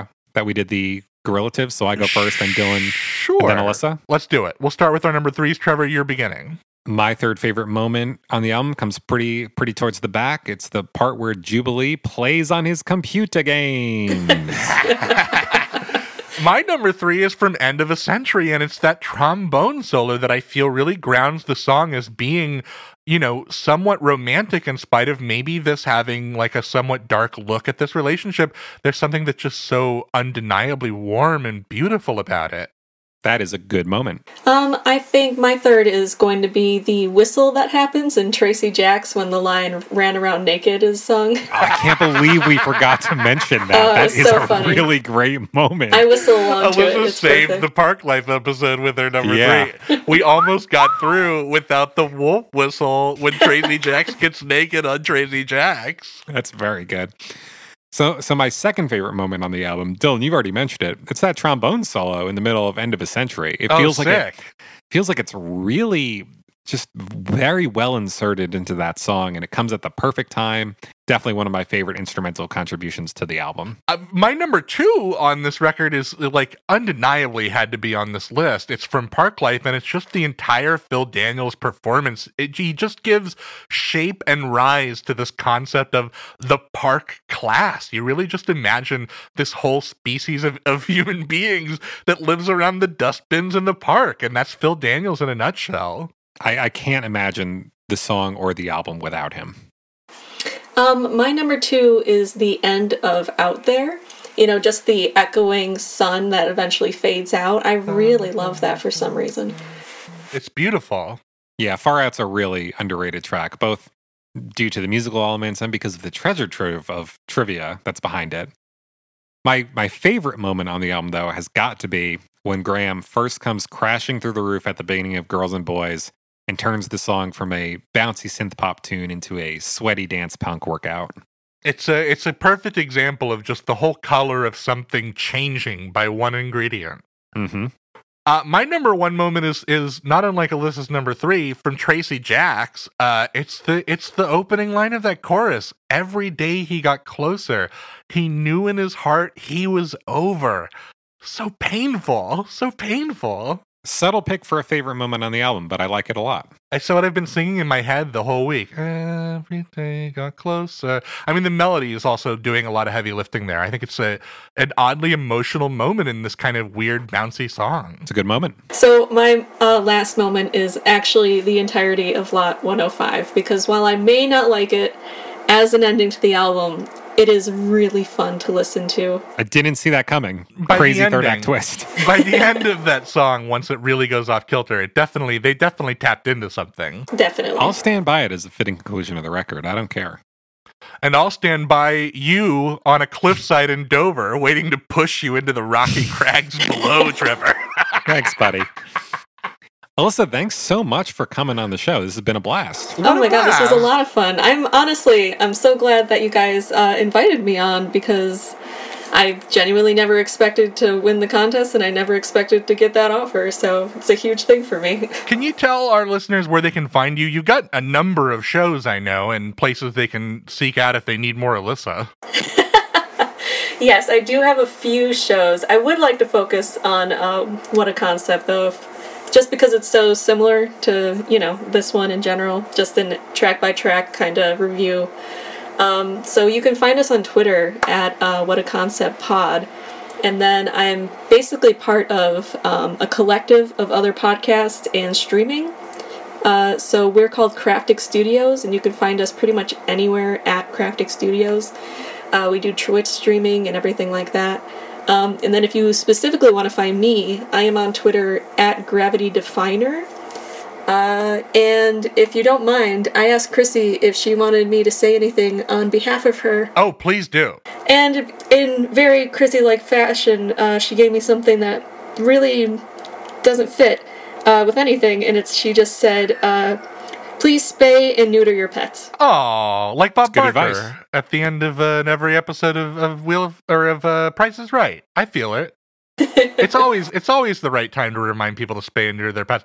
Definitely go check out What a Concept if you're listening to the show and you like it, because I've myself listened to a number of their episodes. Really love that show. Especially recommend that you go listen to the Gorillaz episodes of that show. Hey. You've done Humans. You've done Demon Days, correct? Yes, we've done Demon Days. We haven't covered Humans yet, but I brought it up a lot throughout episodes. Oh, right, that's right. You were just kind of mentioning things that happened in Humans. We have a joke that I should have, like a swear jar for Gorillaz mentions, because it's a little out of hand.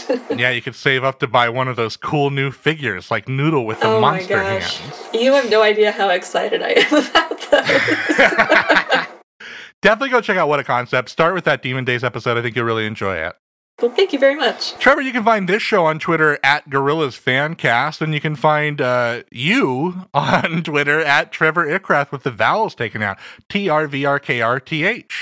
And you can find yourself on Twitter at Dylan Flynn. You should also check out our Patreon, patreon.com/Hallelujah Monkeys. We're always doing interesting things on the Patreonkeys Club, and you got a whole backlog of episodes you can check out there. Where else? Anything else? Not really. That's it, right? Do we know what we're doing for the next episode yet, or are we doing this by the seat of our pants? Well, here's what I'll say. You and I have looked into the future of what we want to do with Hallelujah Monkeys, and we have some stuff coming up. The goal here is, I'm not going to give too many details, but the goal here is we're going to continue down our road of exploring the output of the Gorillaz collaborators, but we're also going to kind of split our efforts and do some other more Gorillaz-y, maybe weirder things with the show coming up, which I'm very much looking forward to, Trevor. Yeah, I'm looking forward to all that stuff a lot. Maybe nothing to announce just yet, but, you know, watch this space. We'll be back very soon, but until then, I'll just say I've been Trevor McGrath. I've been Dylan Flynn. And I've been Alyssa Johnson. And until we see you next time, don't get lost in heaven. Demo! 10 billion light years wide and time on either side and inside, outside, inside, inside, outside, and far out, far out, far out, far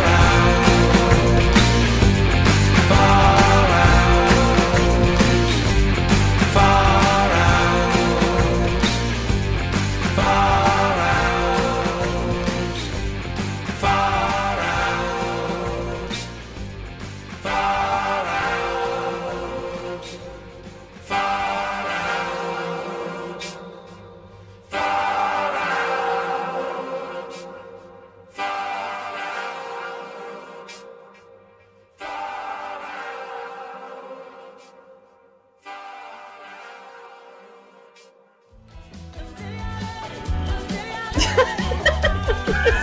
Why is he holding the melodica like it's his dick?